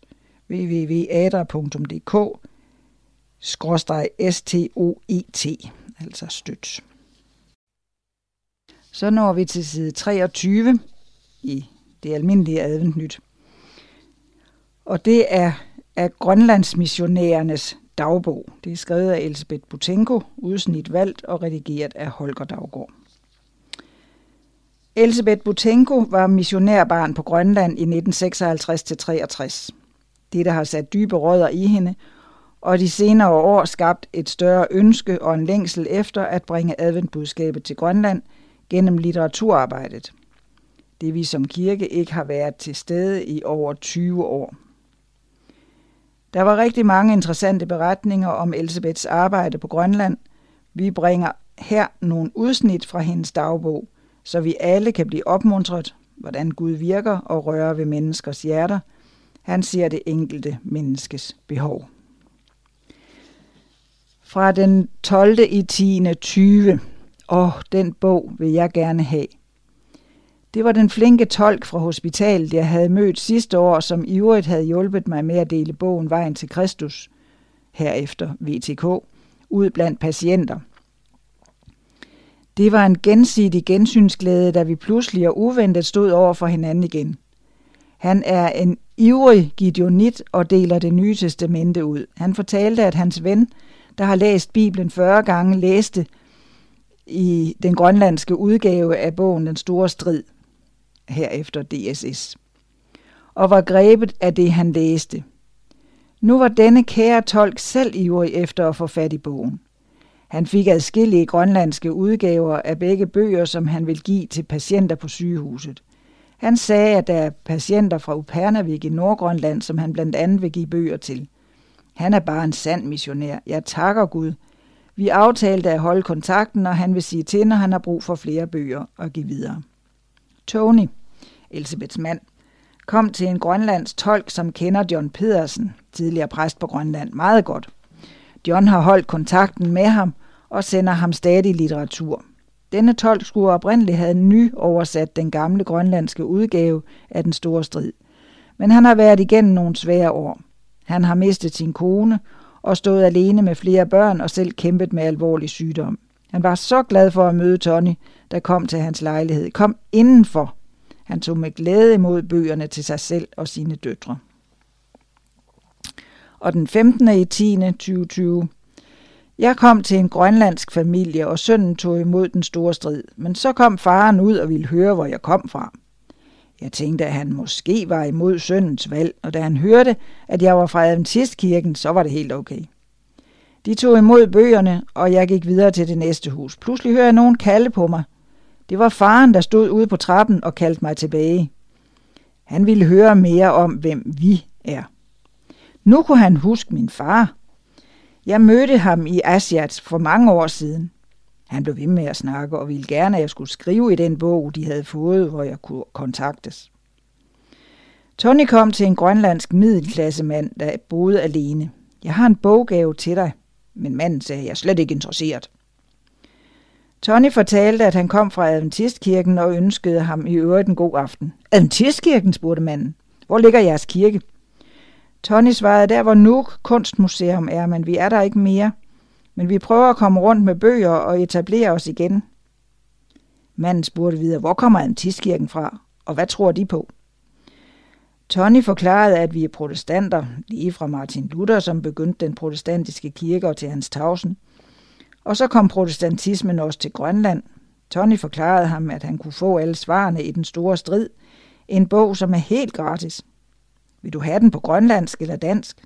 Han svarede, jeg tager den begge to, både på grønlandsk og dansk. Det var en overraskelse. Helligåndens arbejde. Først var manden jo slet ikke interesseret. En grønlandsk kvinde, der bor tæt på den tidligere adventistkirke, ville ikke åbne døren, da hun kunne se mig igennem ruden i døren. Hun råbte til mig, at jeg aldrig skulle komme igen. Jeg gik videre, men stansede og bad en stille bøn for denne kvinde. På vej op ad trappen til nabohuset kom den vrede kvinde ud på terrassen og råbte til hende, at jeg kom fra Adventistkirken. Hun lyste op, og vi fik en hyggelig snak om den gamle Adventistkirke og Skodsborg-klinikken. Nå, sagde hun lettet og tog imod alle bøgerne, både den grønlandske og danske udgave af den store strid til sig selv og til sin danske mand, og desuden børnebogen øh, i børnebørnenes, til børnebørnene. Gud er vidunderlig. Den 16. i 10. 2020. En dame inviterede mig indenfor. Det kom lidt bag på mig, men hun var meget insisterende, at jeg skulle komme indenfor. Lige et øjeblik, sagde hun, og så kom hun med et gammelt familiebillede. Vi har boet ved siden af hinanden som børn, fortalte hun. Utroligt, at hun kunne genkende mig efter alle de år. Hun kunne fortælle nogle sjove ting fra den gang. Som barn kunne hun kun snakke og forstå grønlandsk, og jeg kunne kun dansk. Så det har sikkert været interessant, hvordan leg og snak foregik. Hun fortalte, at hun ikke måtte komme hen i vores kirke til søndagsskole. Hendes bedstefar var kateket, altså en grønlandsk hjælpepræst. Og det var hos bedsteforældrene, hun voksede op. Jeg glæder mig over, at hun tog imod den store strid, og jeg måtte love at komme igen. Tony kom til en ung grønlænder og forklarede sit ærne. Han spurgte, hvilken bog manden ville have, grønlandsk eller dansk. Så vendte den unge mand sig mod en anden mand, en 50-årig færing. Da han så bøgerne, var han slet ikke interesseret. Men så sagde manden, vi kan have bøn sammen. Det havde Tony selvfølgelig ingenting imod. Han spurgte om, hvilket trosamfund manden tilhørte, og det viste sig, at han var fra Pinsekirken. Tony fortsatte, det er fint, vi er begge protestanter. Jeg kommer fra Adventkirken, og begge stammer fra Martin Luther og den protestantiske reformation. Manden fortalte nu, at han havde gået i søndagsskole i Adventistkirken, og han inviterede Tony indenfor og sagde, vi er brødre i troen, og jeg tager alle jeres bøger. De ønskede hinanden Guds velsignelse. Den 19. i 10. 2020. I dag kontaktede jeg lederen af fængselsanstalten. Han huskede fra sidste år, at de modtog vejen til Kristus til de indsatte. Jo, jo, vi var velkommen til at aflevere den store strid til fængslet. Jeg fik oplyst, hvor mange der var indsat, og så tog de imod to kasser grønlandske udgaver af den store strid og nogle danske eksemplarer. I receptionen sagde vagten, at de indsatte altid er glade for at få den slags bøger. I et af husene for de hjemløse tog lederen med tak imod den store strid til alle de hjemløse, og henviste os til det andet sted i byen for hjemløse, hvor man også med taknemmelighed tog imod bøgerne. Så har vi den 20. i 10. 2020. En meget venlig grønlandsk kvinde, jeg besøgte, huskede søndagsskolen i Adventistkirken fra sin barndom. Hun snakkede om lysbillederne og de film, der blev vist. Hun ville gerne invitere mig sammen med andre veninder fra den tid. Hun tog med glæde imod bøgerne. Den 22. i 10. En kvinde skal til at lukke døren, da hun så mig med bøgerne, men da hun hørte, at jeg havde forbindelse til Skodsborg-klinikken, blev døren åbnet helt. Hun smilede og sagde, min søster har arbejdet på klinikken, den bog vil jeg gerne have. Hun omfavnede mig spontant i glæde over at vide, at jeg havde forbindelse til Adventistmissionen, der dengang, der, øh, der engang var her i Nuuk. Vi holdt bøn sammen i døråbningen og talte om, at vi snart skal mødes hjemme i himlen. Der er en frugt gemt blandt folket. En sæd er blevet sået igennem de mange år fra trofast, trofaste adventistmissionærer via kirken og klinikkens arbejde. Og den giver nu frugt. Mange tager med glæde imod bøgerne. Bed for den. Den 22. i 10. også her. En mor sagde afgjort nej til at få den store strid, men hendes dreng tog den ud af min hånd. Moren blev overrasket, men accepterede og fortalte, at de allerede havde fået børnebogen. En mand sagde til mig, da jeg havde fortalt ham om den store strid, et Jehovas vidne kan også tage imod en bog. Jeg blev overrasket over, at han så tog imod bogen. Han fortalte, at han havde haft besøg af Jehovas vidner i 1985, og han havde aldrig haft besøg fra andre kirkesamfund i alle årene siden. Han havde flere spørgsmål, også angående de ti bud.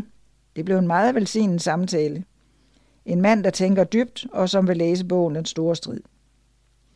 En ung mand åbnede døren. Jo, vi har fået bogen, og vi er i gang med at læse den. Tony kom til en velhavende kvinde. Smilende fortalte hun, at hendes kusine, der bor i den anden ende af byen, havde snakket meget godt om bøgerne, og nu vil hun i hvert fald gerne have den store strid og børnebogen. Tony rejste, og jeg bliver lidt endnu. Den 27. oktober rejste Tony tilbage til, til Danmark. To rigt velsignede måneder fik vi lov at have sammen i arbejdet heroppe. Jeg er meget taknemmelig for unionens støtte i dette arbejde, og Tony kunne få tjenestefri to måneder til at arbejde heroppe. Det har gjort en kæmpe forskel at være to om arbejdet, og størsteparten af arbejdet er blevet gjort. Gud har velsignet os så meget en uforglemmelig tid. Den 14. i 12. 2020. Der er gået lang tid siden sidst. Dagene har været utrolig travle. Efter planen skulle jeg være rejst tilbage til Danmark den 3. december. Men da der stadig er mange bøger tilbage, rejser jeg nu videre til Sisimiut, der ligger nord for Nuuk. Planlagt hjemrejse 1. februar. I går modtog jeg langt om længe svar på min ansøgning fra oktober måned til Landsbiblioteket i Nuuk. Et positivt svar. De beder om at få 85 styk af den grønlandske udgave af Vejen til Kristus. 85 styk af den grønlandske udgave af Den Store Strid, og 95 af den grønlandske børnebog. Det betyder, at disse bøger kommer ud til alle folkebiblioteker i byer og bygder på hele Grønland. Gud har gjort et stort mirakel. De sidste fire sabbater har jeg mødtes med to unge kvinder og studeret Bibelen med dem. Den ene er teologistuderende og har meldt sig ud af folkekirken, fordi, som hun siger, de følger ikke hele Bibelen. Disse to unge mødre er ivrige efter at udvide studiegruppen til flere. De har også fået en kasse hver med den store strid til at dele ud til venner og familie. Måske vil to andre unge kvinder slutte sig til studiegruppen og studere Bibelen. Og en af dem har igen fået en kammerat interesseret. De skal alle fortsætte at studere bibellektier sammen med Tony på mail. Ja, jeg kan slet ikke vente til vi får en missionscenter heroppe med fastboende missionærer. Mange venter, og vi må arbejde, mens vi kan, til og med i et coronafrit land. Vær med til at bede om dette, at det måske snart. Må Gud rige velsigne, Gud rigt velsigne jer alle. Og så har Christine Odinson, som er økonomichef i Adventistkirken, skrevet en lille indlæg. Tak for alle bidrag til adventsgaven i december 2020. Der kom 72.296 kroner ind til støtte for arbejdet på Grønland. Som I kan læse her i beretningen fra Elisabeth, er der muligheder på Grønland. Oplevelsen er, at mange er positive og imødekommende. Vi er i gang med igen at etablere en adventist tilstedeværelse på Grønland, og har de sidste to år arbejdet sammen med Adventist Frontier Mission om et projekt. Pengene fra kollekten går til oversættelse og udgivelse af den store strid af vejen til Kristus på grønlandsk, samt forberedelse til at etablere vores arbejde, som kommer til at fokusere på socialt arbejde og venskabsevangelisme. Mere om det i næste nummer af Advent Nyt. Side 28. Interview med Vejlefjordskolens nye børneskoleleder. Og det er Holger Daggaard, som er viserektor på Vejlefjordskolen, der har skrevet det. Øh, Vejlefjordskolen er også en grundskole. De fleste læsere vil være bekendt med, at Vejlefjordskolen har et gymnasium og en efterskole. Men i virkeligheden er de allerfleste af skolens elever at finde i grundskolen, det vil sige, de er dagelever fra 0. til 10. klasse og kommer fra nærområdet. Denne afdeling af skolen har måske ikke fået så meget opmærksomhed, som den tjener, et vigtigt, men den tjener et vigtigt formål som kristen skole i nærområdet. Afdelingsledere for grundskolen er henholdsvis John Rasmussen fra 6. til 10. klasse og Pia Christensen fra 0. til 5. klasse. Pia tiltrådte stillingen per 1. august 2020. Skolens 0. til 5. klasse har 91 glade elever, som holder til i en særlig bygning, mens eleverne fra 6. klasse og op efter færdes i undervisningsbygningerne, hvor kontor og administration også er. Pia, fortæl lidt om din baggrund, din fortid på Vejlefjordskolen og hvad du har arbejdet med sidenhen. Faktisk er jeg født på Vejlefjordskolen. Mine forældre boede på skolen øverst i hovedbygningen, da jeg blev født. Min far gik i realklassen, og min mor var bogholder på skolens kontor. Nogle af Advents Nyts læsere vil kunne huske det fra deres egen tid som elever på Vejlefjord Højere Skole, det tidligere navn for Vejlefjordskolen, i 1963. Andre læsere vil kunne huske, at vi var elever sammen på Vejlefjord i perioden fra 77 til 82. Er der andre har haft mig som lærer i børneskolen i Bakkehuset mellem 86 og 95. Som læreruddannet fik jeg lyst til at afprøve mine kompetencer i folkeskolen og skiftede derfor arbejdsplads til Rårup skole ude mod Julesmine. På Rårup skole har jeg haft rigtig mange udfordringer. Det var en stor skole, som jeg har haft mange fag og klasser. Jeg har været konstitueret som viceinspektør noget af tiden. Det blev til 25 fantastiske år, og jeg har fået stor og alsidig erfaring med skoleverdenen. Jeg har også haft mulighed for at tage en lederuddannelse, som jeg efter omlægninger i skolestrukturen ikke rigtig fik brugt. Så da Vejlefjordskolen pludselig manglede en leder i børneskolen, så jeg muligheden for at afprøve mine kompetencer. Hvordan har det været at komme tilbage til Vejlefjordskolen? Det har været meget specielt. På en gang både nyt og velkendt. Noget af det første, jeg lagde mærke til, var, at jeg med det samme faldt ind i jargonen. Jeg tager ind imellem mig selv i at tro, at jeg har været her altid. Der er jo stadig nogle af mine gamle kolleger, men også rigtig mange nye. Det er også hyggeligt at være blevet kollega med nogle af mine gamle elever. Hvordan trives du så, så vidt med arbejdet og børnene? Jeg brænder for at undervise. Børn er små mennesker, og jeg forsøger at behandle dem med samme respekt, som man behandler voksne.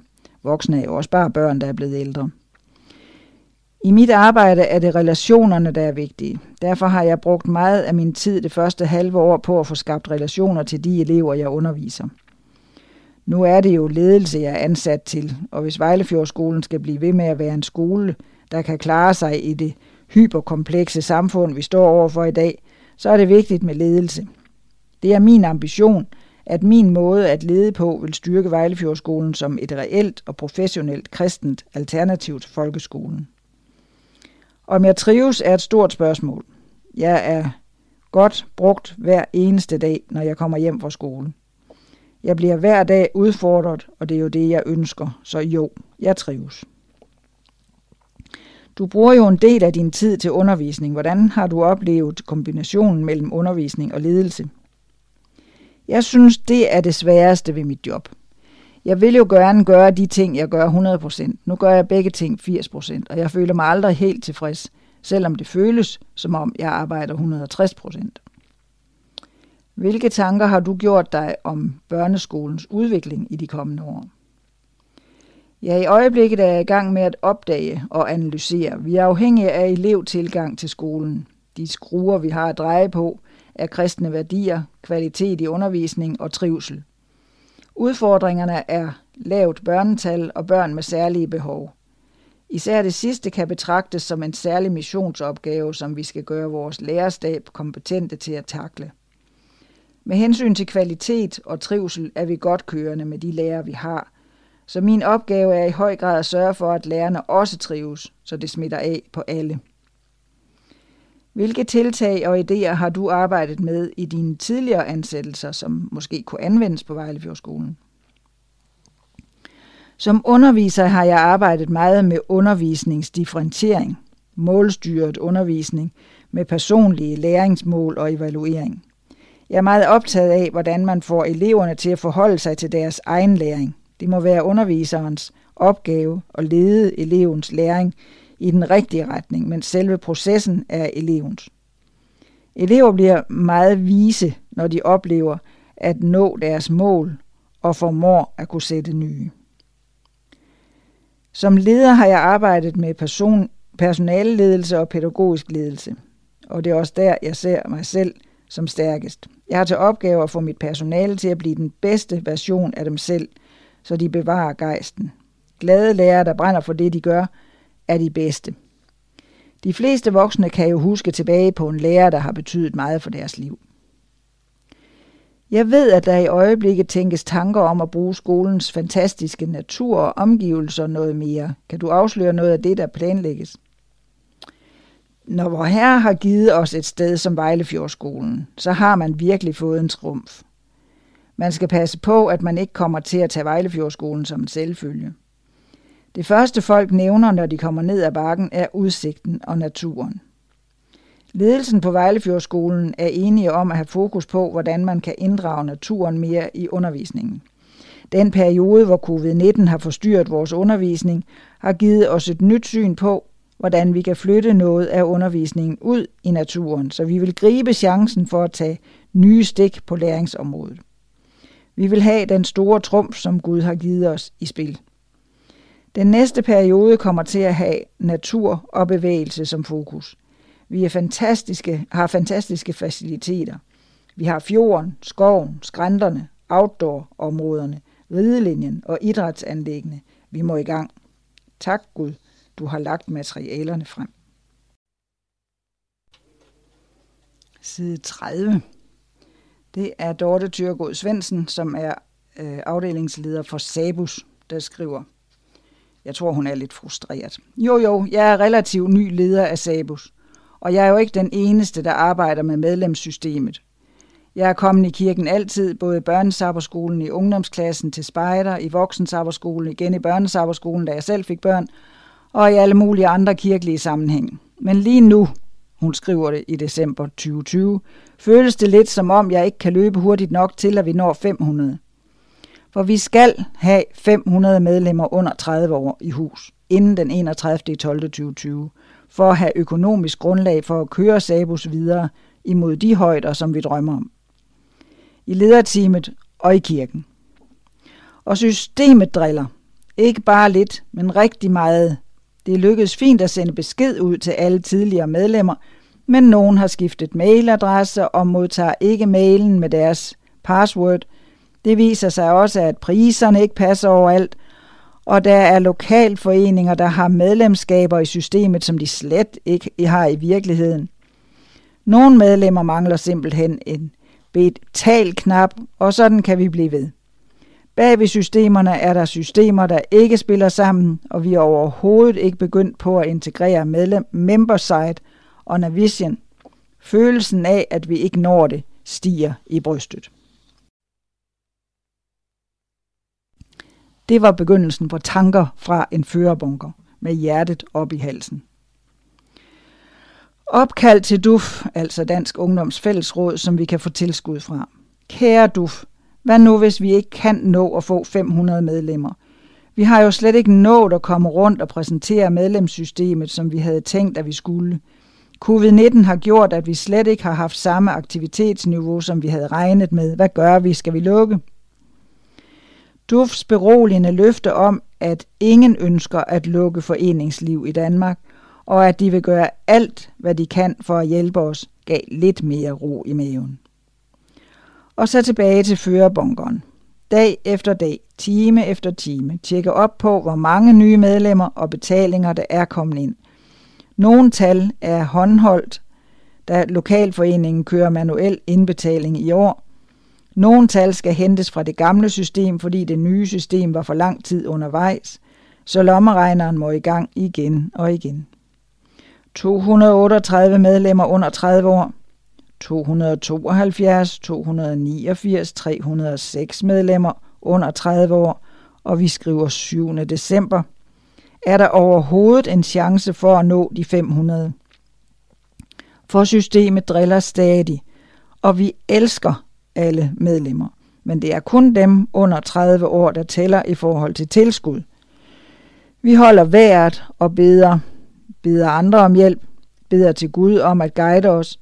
Den 21. december 2020 tæller vi 467 medlemmer, og jeg begynder at sove lidt mere roligt om natten. Det ser ud til, at vi når de 500, og der er ydermere flere hundrede gode medlemmer over 30 i systemet.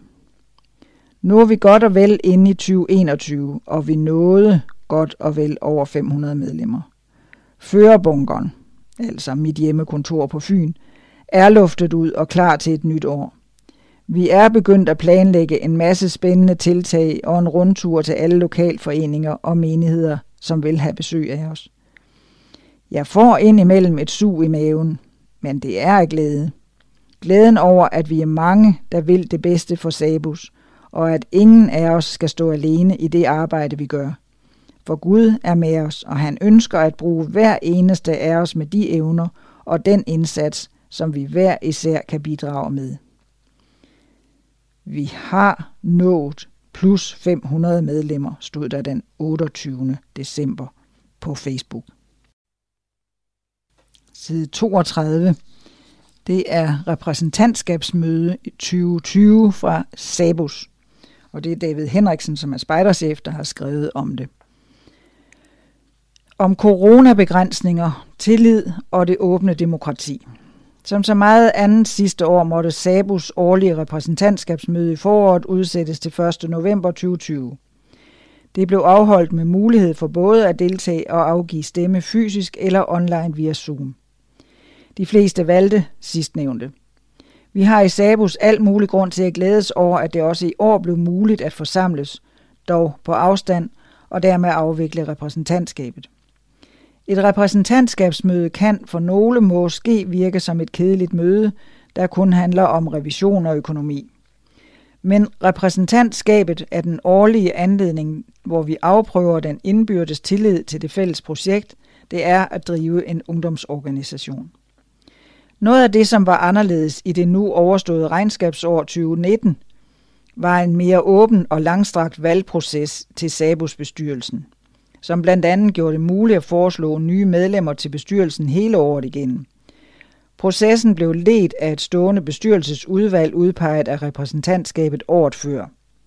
Processen står i skarp kontrast til tidligere valg til bestyrelsen, som foregik bag lukkede døre parallelt med repræsentantskabet. Men til trods for intentionerne om mere åbenhed var forløbet af den nye proces pudsigt nok med til at udstille, at vi kunne være endnu mere åbne og gennemsigtige i den måde, vi sætter mennesker, unge som gamle, til at lede vores fælles mission på.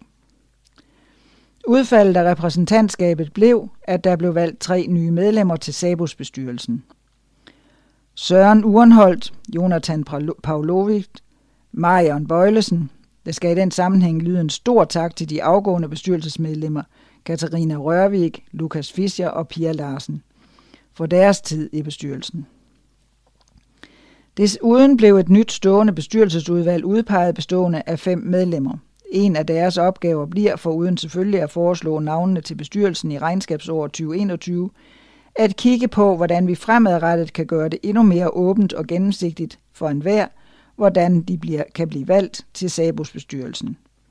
En af de mange måder, man i Sabus kan tage del i at gøre Guds kærlighed kendt for mennesker. Husk, at Sabus har repræsentantskabsmøde igen allerede den 9. maj 2021. Det er altså en ny dato. Dagsorden, tid og sted bliver sendt ud til vores, i vores nyhedsbrev til medlemmerne. Alt dette og meget mere, blandt andet referat fra repræsentantskabsmødet, kan du læse om på sabus.dk. Står du tilbage med spørgsmål eller ønsker til Sabus' foreningsdemokrati, eller hvordan du i det daglige kan engagere dig og få medindflydelse – på den gode dialog i Sabus, så kontakt mig gerne på mail eller der, hvor du normalt kontakter mig. Og mere Sabus. På, Sabus, på Adventnyt Sabus sider præsenterer vi forskellige Sabus folk. Denne gang har vi stillet Anne Maj Møller nogle spørgsmål.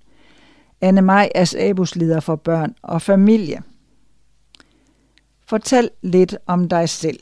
Der er et billede af Anne Maj i aktion ved årsmødet i 2019, hvor temaet hos børnene var Gud er med på rejsen. Jeg hedder Anne Maj og er gift med Thomas og er mor til fire sønner. Privat har jeg lang erfaring med familieliv og børn, da jeg har været gift i 28 år og mor i 20 år.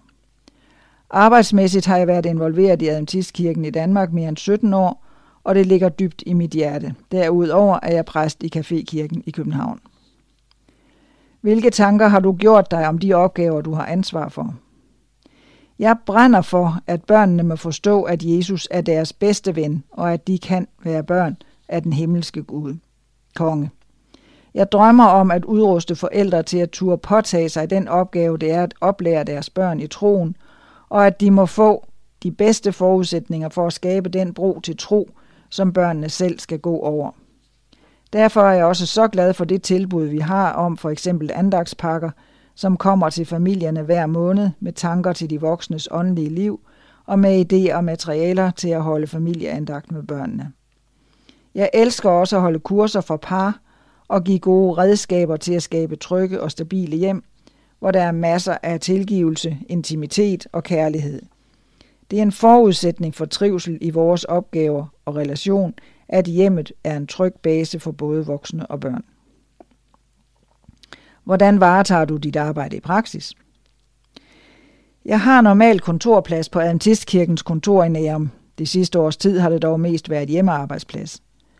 Meget af mit arbejde har i sagens natur foregået digitalt på det sidste.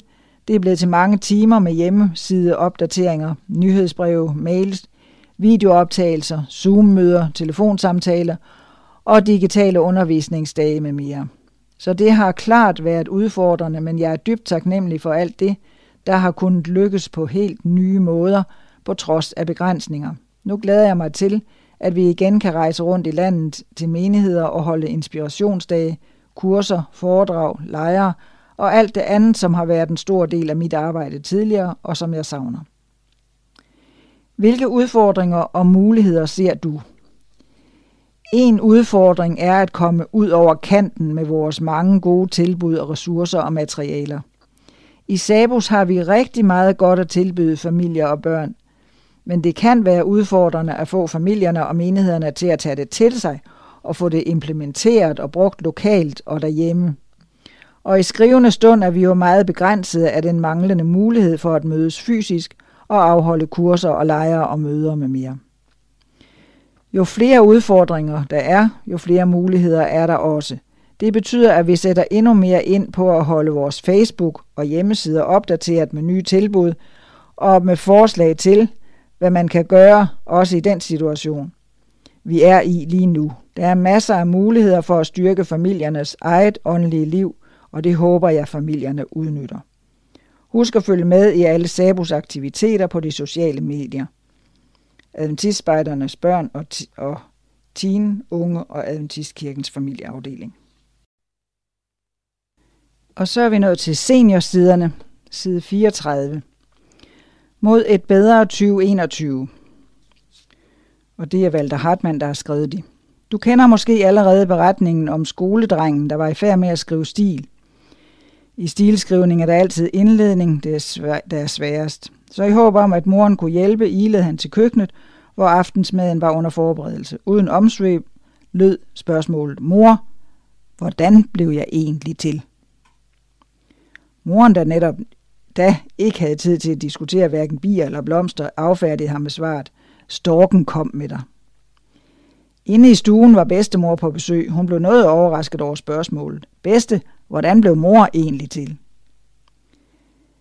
Bedstemor, der var fast forankret i pietismen, følte heller ikke trang til at komme med en længere forklaring, så igen lød det, storken kom med hende. Ah, Amen, bedste, hvordan blev du så til? Storken kom også med mig. Drengen takkede og vendte tilbage til stilen, som han indledte med følgende pasus. Ingen i vores familie er gennem tre generationer blevet født på normal vis. Drengen havde fat i noget centralt. Vi lever i en unormal verden, hvor både samfundet og kirken gennemgår store og gennemgribende forandringer. Det eller de, der i dag beundres for fremtidsorienteret handling, kan i morgen blive offret på grund af ubetænksomme fortidige impulser.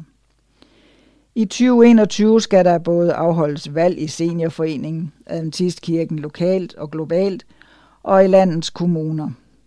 Vil det unormale blive normalt, eller er vi på vej mod et bedre 2021? Vi gruer vel alle en smule for fremtiden. Vi kan ikke lide at se volden omkring os. Vi frygter i det stille for, at sygdom eller lidelse vil trænge sig ind på os. Vi føler med de børn, der vokser op i en verden, hvor alt er under forandring.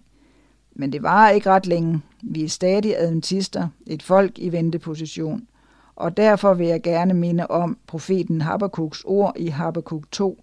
Når tiden er inde, vil det blive opfyldt. Vær tålmodige, når I synes, det trækker ud. Hvor mange nytår endnu? Det er ikke antallet af nye år, der betyder så meget for os, som kvaliteten af de nye år. Vi kan selv bidrage til det sidste, om nødvendigt ved at bede om hjælp til at holdningsændring. Føler vi Jesu genkomst som en trussel eller et løfte? Betragter vi Gud som en ven eller en vogter? Regner vi andre for medvandrere eller konkurrenter? Måtte 2021 blive året, hvor vi oplever fællesskab med Gud, viser kærlighed mod andre og længes efter, at Guds oprindelige plan med mennesker nærmer sig sin fuldbyrdelse.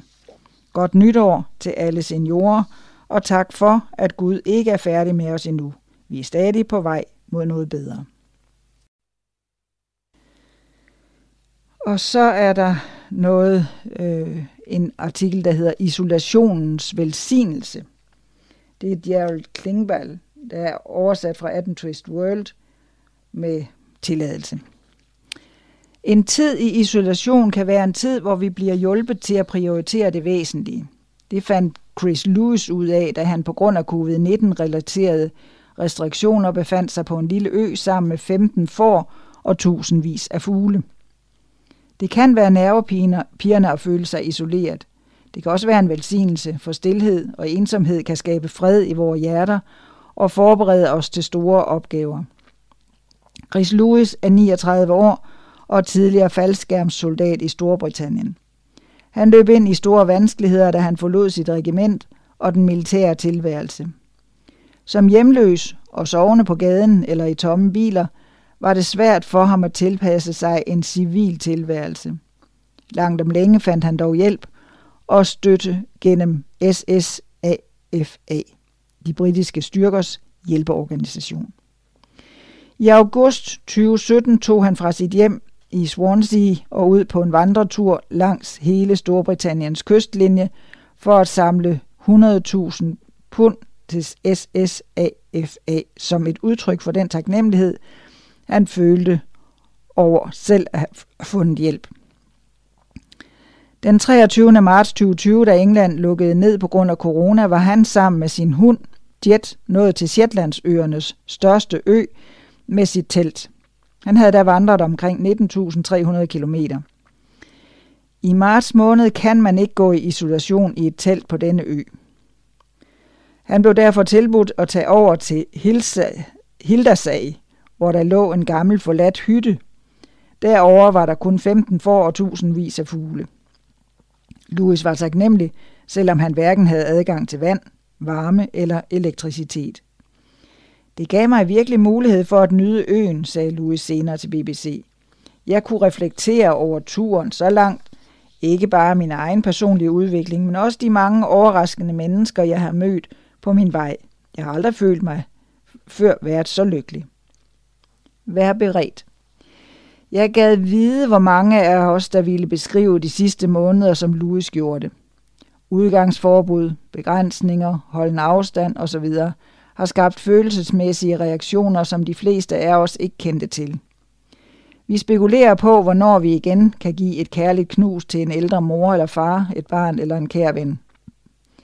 Men disse ensomme stunder kan også give os anledning til at revidere vores prioriteringer og til at indse faren ved vores medieprægede verden.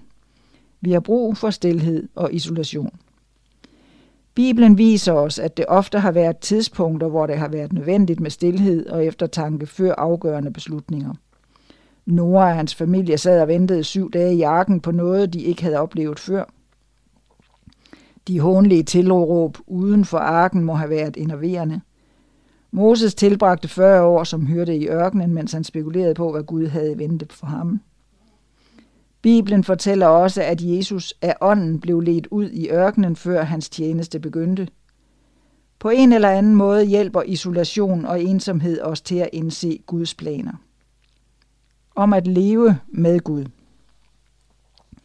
Første kongebog 17, 1-6 fortæller beretningen om profeten Elias, der går direkte til kong Akab i Samaria og forkynder Herrens domsbudskab. Så sandt Herren Israels Gud lever, som jeg er i tjeneste hos, der skal i disse år hverken falde duk eller regn, før jeg befaler det. Derefter flygtede Elias og gemte sig ved bækken Krit, eller Kirit. Her findes ikke bekvemmeligheder som supermarkeder, nethandel, FaceTime, Zoom eller Skype. Elias er helt alene og får mad to gange dagligt ved hjælp fra Ravne. Gud sørgede altså for hans fysiske behov, men hvad med de følelsesmæssige behov? Dag efter dag var Elias helt afhængig af Gud. Gud var hans publikum, når han bad og når han sang. Gud lyttede, når han græd og tænkte på folk, som han var blevet kaldet til at tjene. Gud hørte endda hans stille sukke og bønder. Isolation tvinger os til at sætte fornyet fokus på vores liv. Når man ikke kan bevare de normale relationer, bliver man opmærksom på betydningen af at være under Guds stadige nærvær. Teksten fortæller intet om, hvor længe Elias opholdt sig ved, kækken, øh, ved bækken Kerit. Men det må have været nogle måneder. En morgen var vandet tørret ud, og Gud taler igen. Gå nu til Sarepta ved Sidon og slå dig ned der. Jeg har givet en enke der befaling om at sørge for dig. Forestil dig Elias' reaktion. Gud ønskede, at han skulle tage til, til det sted, hvor Jezabel, kong Akabs fønikiske hustru, kom fra. Gud sendte ham direkte til Bals område. Elias adlød sin herre og blev til velsignelse for en enke og hendes søn, samt de naboer i Sarepta, der hørte om en uudtømmelig melkrukke og en dunk olivenolie, der aldrig løb tør. De hørte alle om enkens søn, der blev genoprejst fra de døde, og gennem Elias' lærte de Israels Gud at kende. En Gud, der hersker over hele jorden og hvis magt er ubegrænset.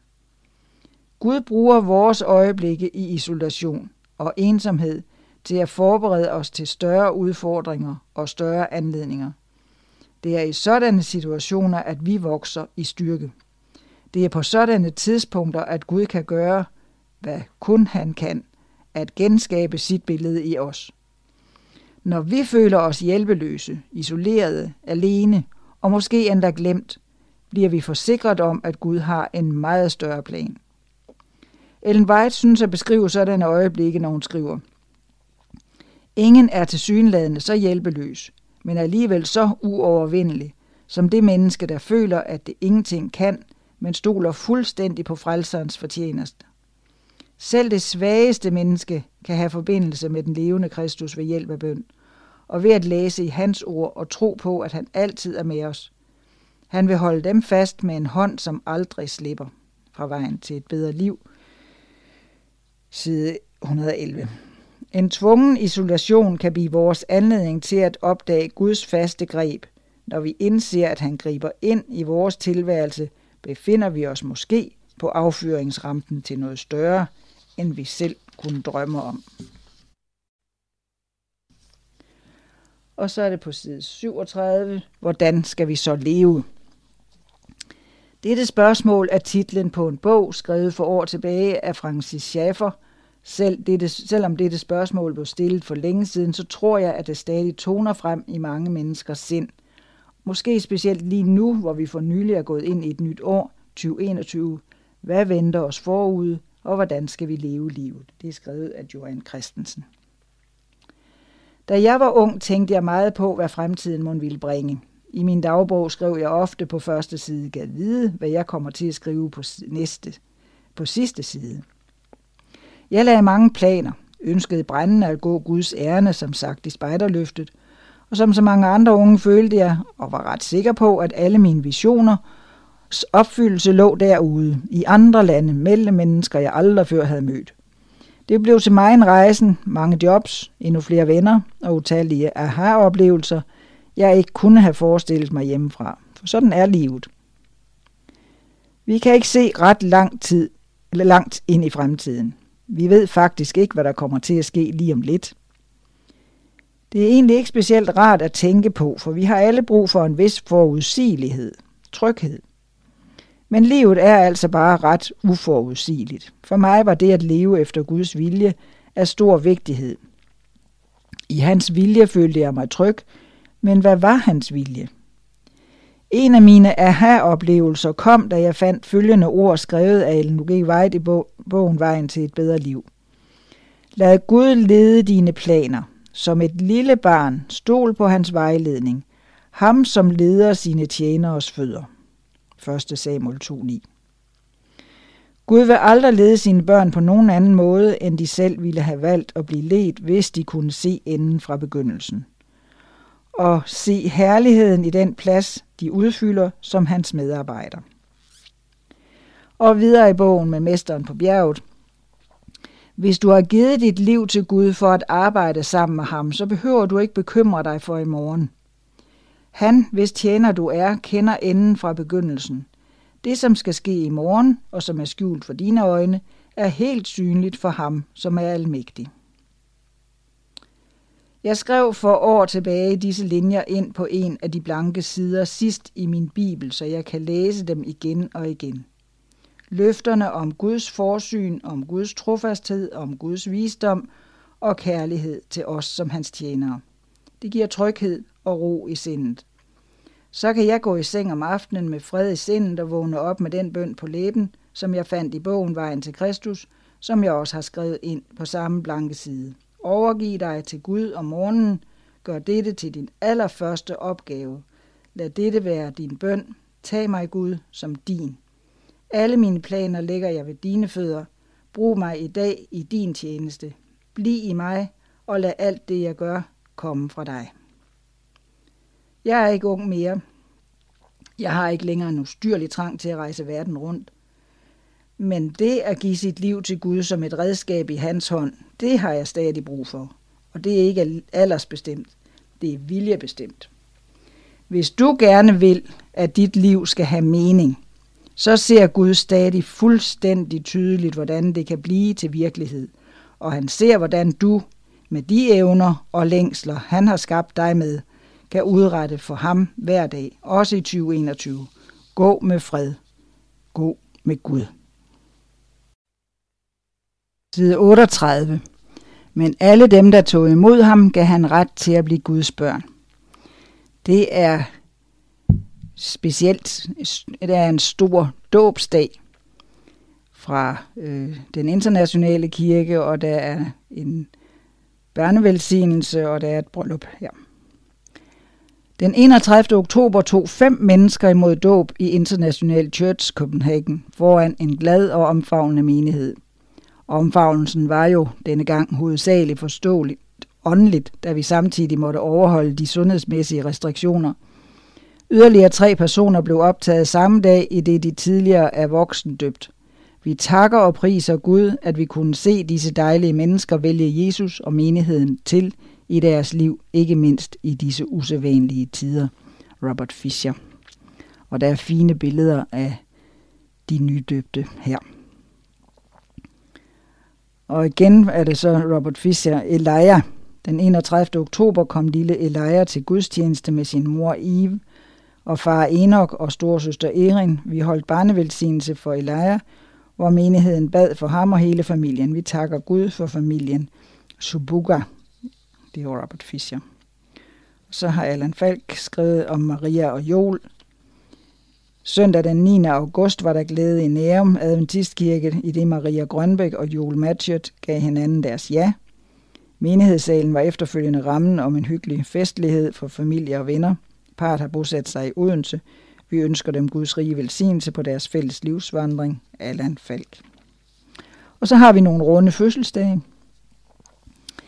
I marts måned, den 24. i 3. bliver Sival Christensen fra Silkeborg 95 år, og Sine Hartmann i Daggård bliver den 6. i 3. 85 år, og Mary Jacobsen, som er øh, søster, også samme dag, bliver også 85 år den 6. i 3. Inge-Lise Bøjlesen i Faxe bliver 85 den 7. i 3.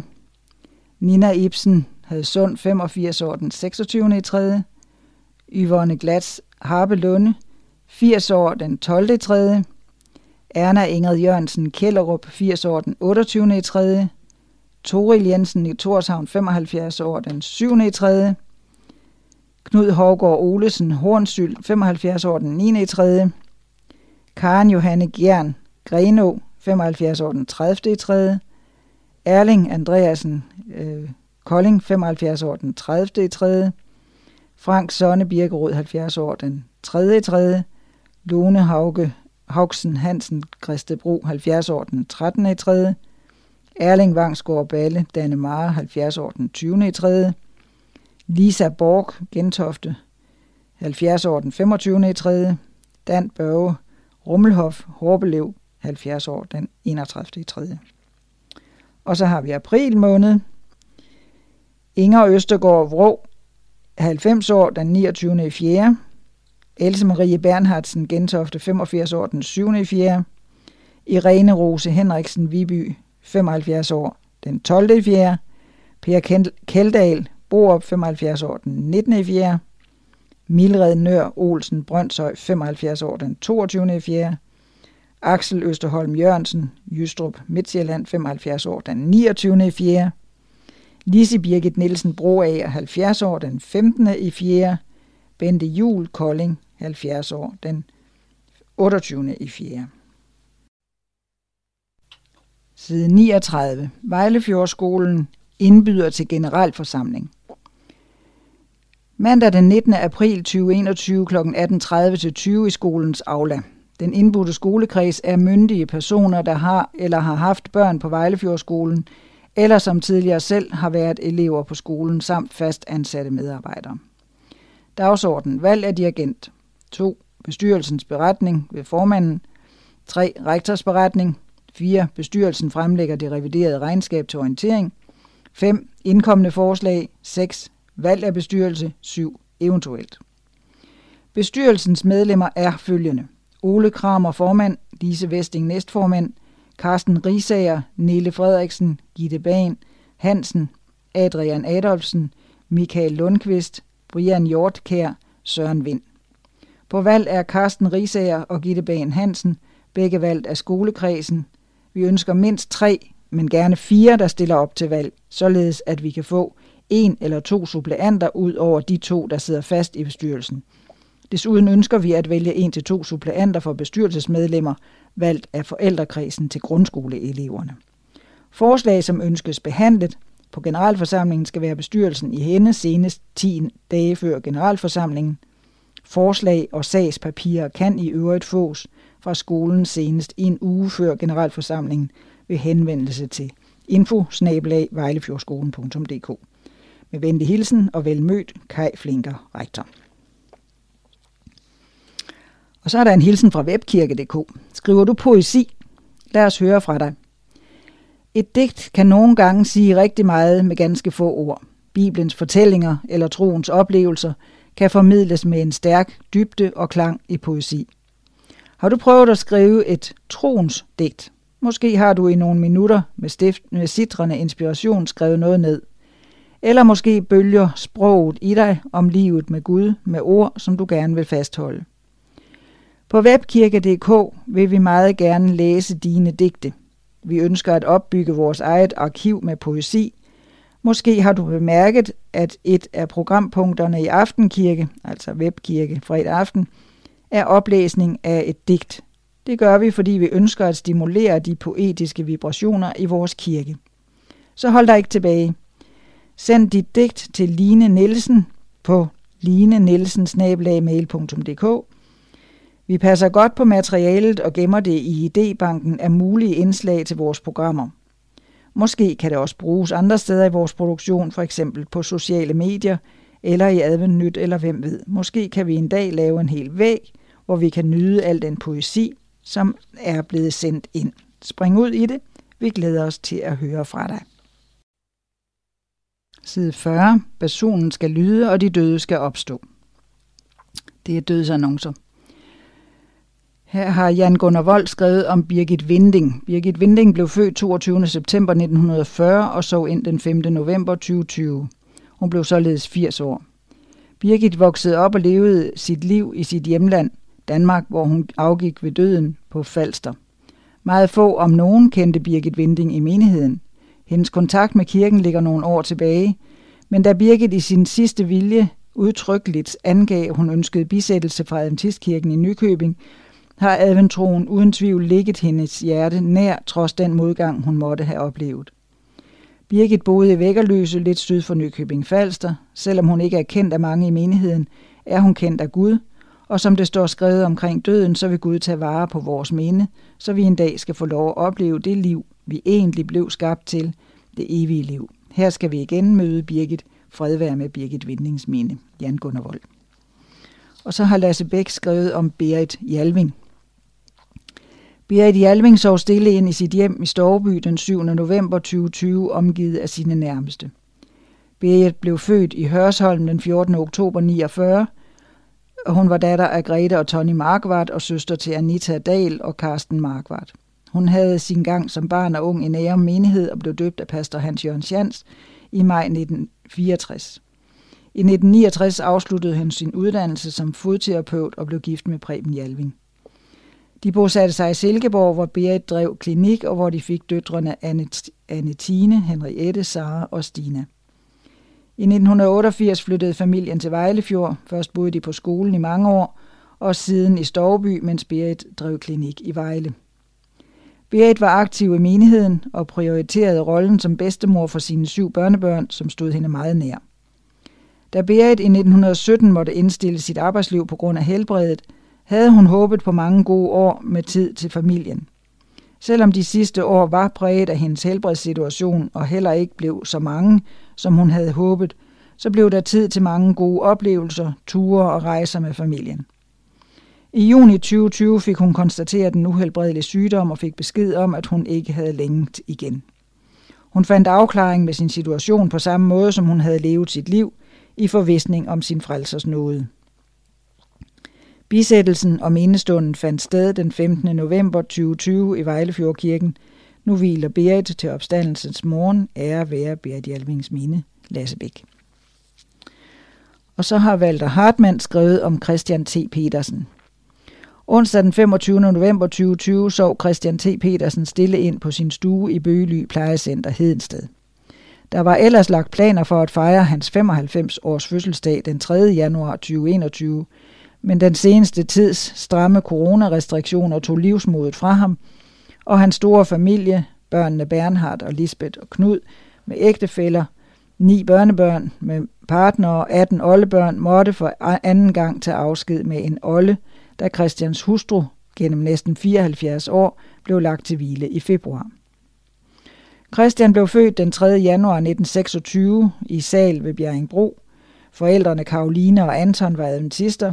Farfar Karl havde i sin tid været med til at stifte Lille Nørlund menighed, så det var naturligt, at Christian selv besluttede at følge i samme fodspor. Han blev døbt på Vejlefjord den 1. juni 1942. Christian nåede at uddanne sig til både fysioterapeut og fodterapeut. Han underviste selv flere årgange af fodterapeuter på skolen i København. Helt til det sidste var han i stand til at holde styr på anatomiens mange termer og holdt sig ikke tilbage med at stille sine egne diagnoser, når han søgte hjælp hos læger og andre sundhedspersoner. Venner og familie vil savne hans interesse for og viden om naturen, teknik, musik og litteratur, og derfor var den naturligt ved bisættelsen fra Vejlefjordkirken den 2. december at gentage Jesu egne ord fra Johannes 16. I spørger hinanden, hvad jeg mente, da jeg sagde.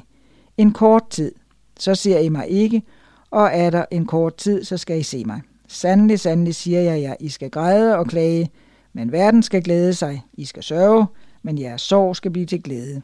Æret være Christian Tobias Petersens minde, Walter Hartmann. Og Victor Christiansen sov stille og roligt ind på Søndervang plejecenter om morgenen den 26. november 2020. Han var omgivet af sin nærmeste familie og var selv klar over sin situation. Victor blev født den 6. juli 1932 og blev således 89 år. Han hviler nu indtil den store dag, en betegnelse, som Victor i sit liv var meget optaget af. Victor blev født i USA af danske forældre og kom til Danmark som toårig. Det vigtigste for Victor, som det også var for hustruen Inga, var at være til glæde og hjælp for andre. Hans rolige og vise tilstedeværelse tilførte de forskellige menighedsfællesskaber stor værdi, hvor Victor i sine senere år tilførte Næstved menighed meget. Spurgte du ind til Victors mere personlige egenskaber, blev du altid henvist til, at ingen ære skulle tilfalde ham. Men Jesus Kristus som den ultimative, positive frelser for os mennesker, i troen på Jesus fandt Victor hvile, inspiration og håb – hvis nogen skulle æres, så skulle det være ham, som skabte os. Victor og Inga fik to børn sammen, Henning og Lennart. Victor efterlader sig således sin hustru Inga, børn og børnebørn. Noget af det sidste Victor formåede at udtrykke var håbet om den store dag. Dette håb var han optaget af, dette håb troede han på og så frem til. Mindestunden for Victor foregik i Faxe Adventkirke, og han blev begravet på Faxe Kirkegård, hvor han nu hviler til Jesus kommer igen. Fred være med Victors minde, Jan Gunnar Vold. Og Mie Carlsen. Mie Carlsen, beboer på Solbakken i Randers, døde den 15. december 2020 i en alder af 92 år. Ellen Marie, bedre kendt som Mie, blev født den 7. oktober 1928 i Moril i Vendsyssel og voksede op som den næst yngste i børneflokken hos forældrene Eleonora og Niels Olsen. De var syvendags adventister, og Mie gik i forældrenes fodspor og blev døbt af Måns Bakke den 29. april 1944. En ung mand ved navn Paul Carlsen blev grebet af adventbudskabet, og den 4. oktober 1950 indgik de et livslangt ægteskab. For nogle få måneder siden kunne de fejre deres jernbryllup med en lille kreds af nærmeste familie.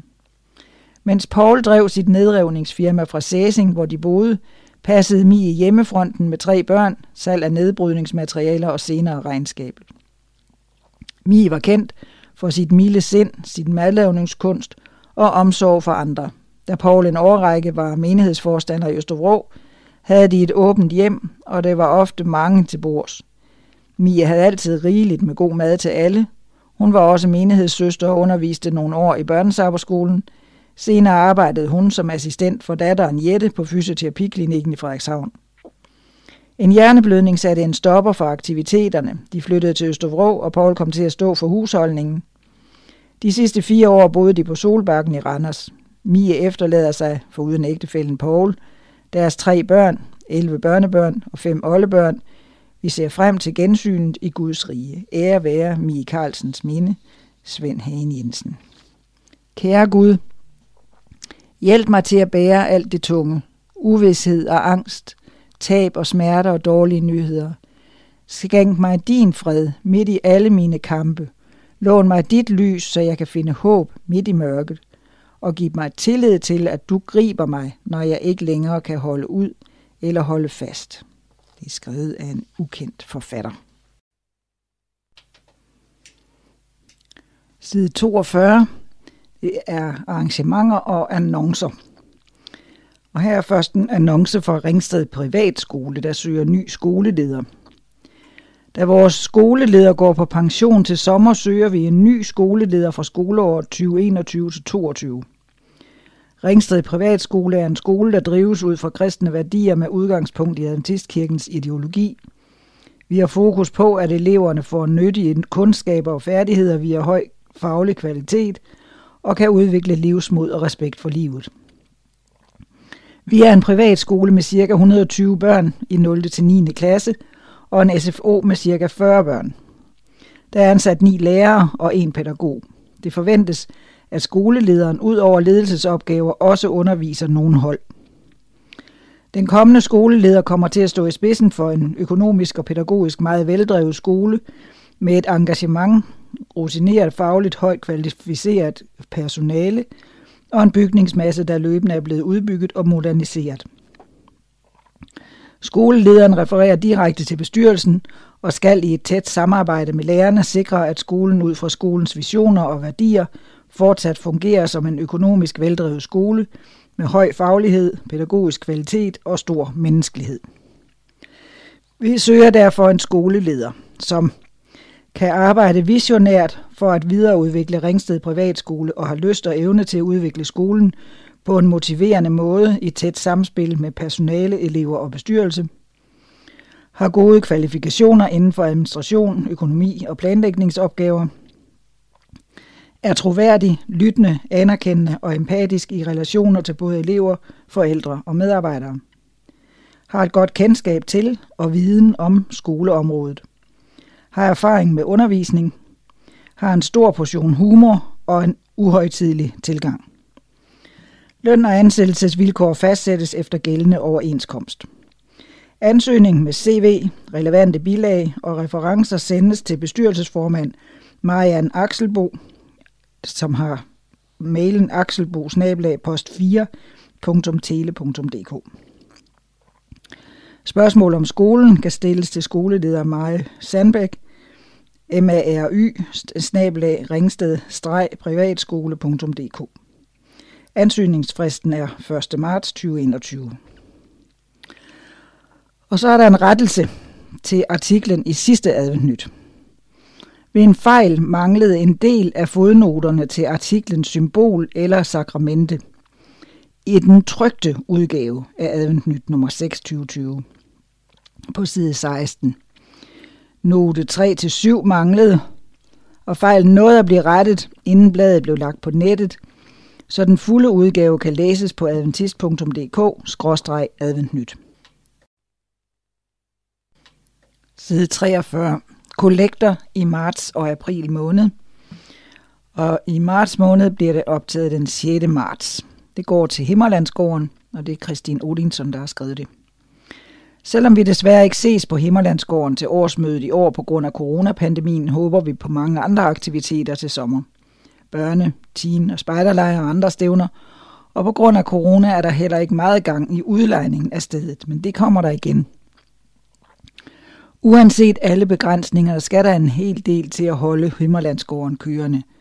Tak til alle frivillige, der år efter år tager sig tid til at hjælpe, og der skal lyde en tak til jer, der bidrager økonomisk hertil. De sidste par år har der været foretaget mange forbedringer og renoveringer siden, og sidste efterår er hele vandsystemet blevet udskiftet ved hjælp af frivillig arbejdskraft. Det gamle oliefyr er også blevet udskiftet med en mere klimavenlig varmepumpe. Der er til stadighed flere steder, hvor der ønskes forbedringer. En af dem var udskiftning af gulvet i spisesalen. Det blev gjort i foråret 2020 og betalt til fulde med gaver fra jer. Det var helt fantastisk, at der kom lidt over 100.000 ind i kollekt til Himmerlandsgården i 2020. Gulvet kostede 96.212. Og resten af pengene, samt denne kollekt, vil gå til at skifte lofterne ud i spisesalen, samt opfriske indgangen med et nyt dørparti. Der er fortsat behov for at støtte Himmerlandsgården, give en god gave den 6. marts, hvor landskollekten går til Himmerlandsgården. Og den 3. april går kollekten så til menighedsskolerne. Og det er Henrik Jørgensen og Holger Daggaard, der har skrevet om det. Adventistkirken driver i dag fem grundskoler, Svanevej, Nærum, Roskilde, Ringsted og Vejlefjord. Omkring 450 børn modtager hver dag undervisning fra dedikerede lærere og bliver dagligt mødt med vores kristne værdier. Eleverne kommer fra alle mulige samfundslag, baggrunde og trosgrundlag. Skolerne er derfor en vigtig del af kirkens mission og fortjener al mulig støtte. Som privatskoler er der til stadighed behov for frivillige hjælpere og donorer, selvom vi kan glæde os over, at skolerne modtager statstilskud for uden en forældrebetaling, er der også brug for anden hjælp. Adventistkirken reserverer derfor en årlig landsdækkende kollekt til menighedsskolerne, og det er i år den 3. april. Giv en god gave og investere i fremtiden den 3. april. Og så er der øh, en kalender, som jo måske nok er sådan lidt skrabet her. Hold dig opdateret på adventist.dk-kalender og sabus.dk-aktivitet. Og den 1. marts er der deadline for materiale til adventnyt nummer 2 2021. Den 20. marts er Global Youth Day. 6. april adventnyt nummer 2 udkommer. 26. april deadline for adventnyt nummer 3. 29. april og til 2. maj er der bededagslejr øst og vest. Og 9. maj Sabus repræsentantskab. Og 7. juni adventnyt nummer 3 udkommer. Og så har vi bagsiden, som er formanden fra Adventistkirkens side. En bagside klumme. Et åndeligt hus og åndelig frugt. Herren talte til Moses og foreskrev, på den første dag i den første måned skal du rejse åbenbaringsteltets bolig.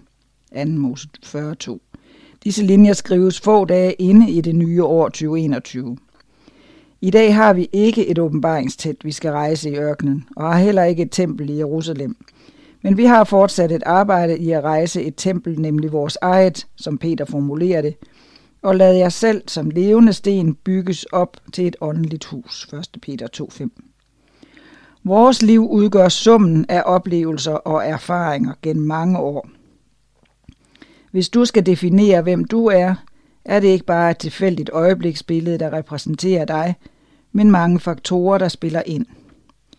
Din karakter modnes og dannes ikke blot ved sporadisk forsøg på forandring, men formes dag for dag ved at vælge det gode og aflægge det onde. Og på denne måde er vi konstant ved at rejse tempel. Men når ikke i mål på denne jord. Jesus lover dog at give os styrke til at kæmpe kampen mod det onde. Paulus skriver til galaterne, at de er kaldet til frihed, og han udfordrer dem ikke til at bruge friheden som et påskud for negative handlinger, i det han nævner en hel række, blandt andet fjendskab, misundelse, hissighed og selviskhed. Så går han videre og siger, at de, som hører Kristus til, har korsfæstet disse lidenskaber og begæret og lever nu med åndens frugter. Men åndens frugt er kærlighed, glæde, fred, tålmodighed, venlighed, godhed, trofasthed, mildhed og selvbeherskelse. Galaterne 5:22. Hvis du ønsker at bruge 2021 til at bygge videre på dit eget tempel, vil åndens frugter være gode værdier at bruge som byggesten. Og så er der noget en lille øh, reklame for Hviledagsuniverset sabbat.dk er nu live. Se de mange artikler og byd gerne ind med idéer til flere artikler, videoer og billeder, som kan sendes til thomas.muller snabelagadventist.dk.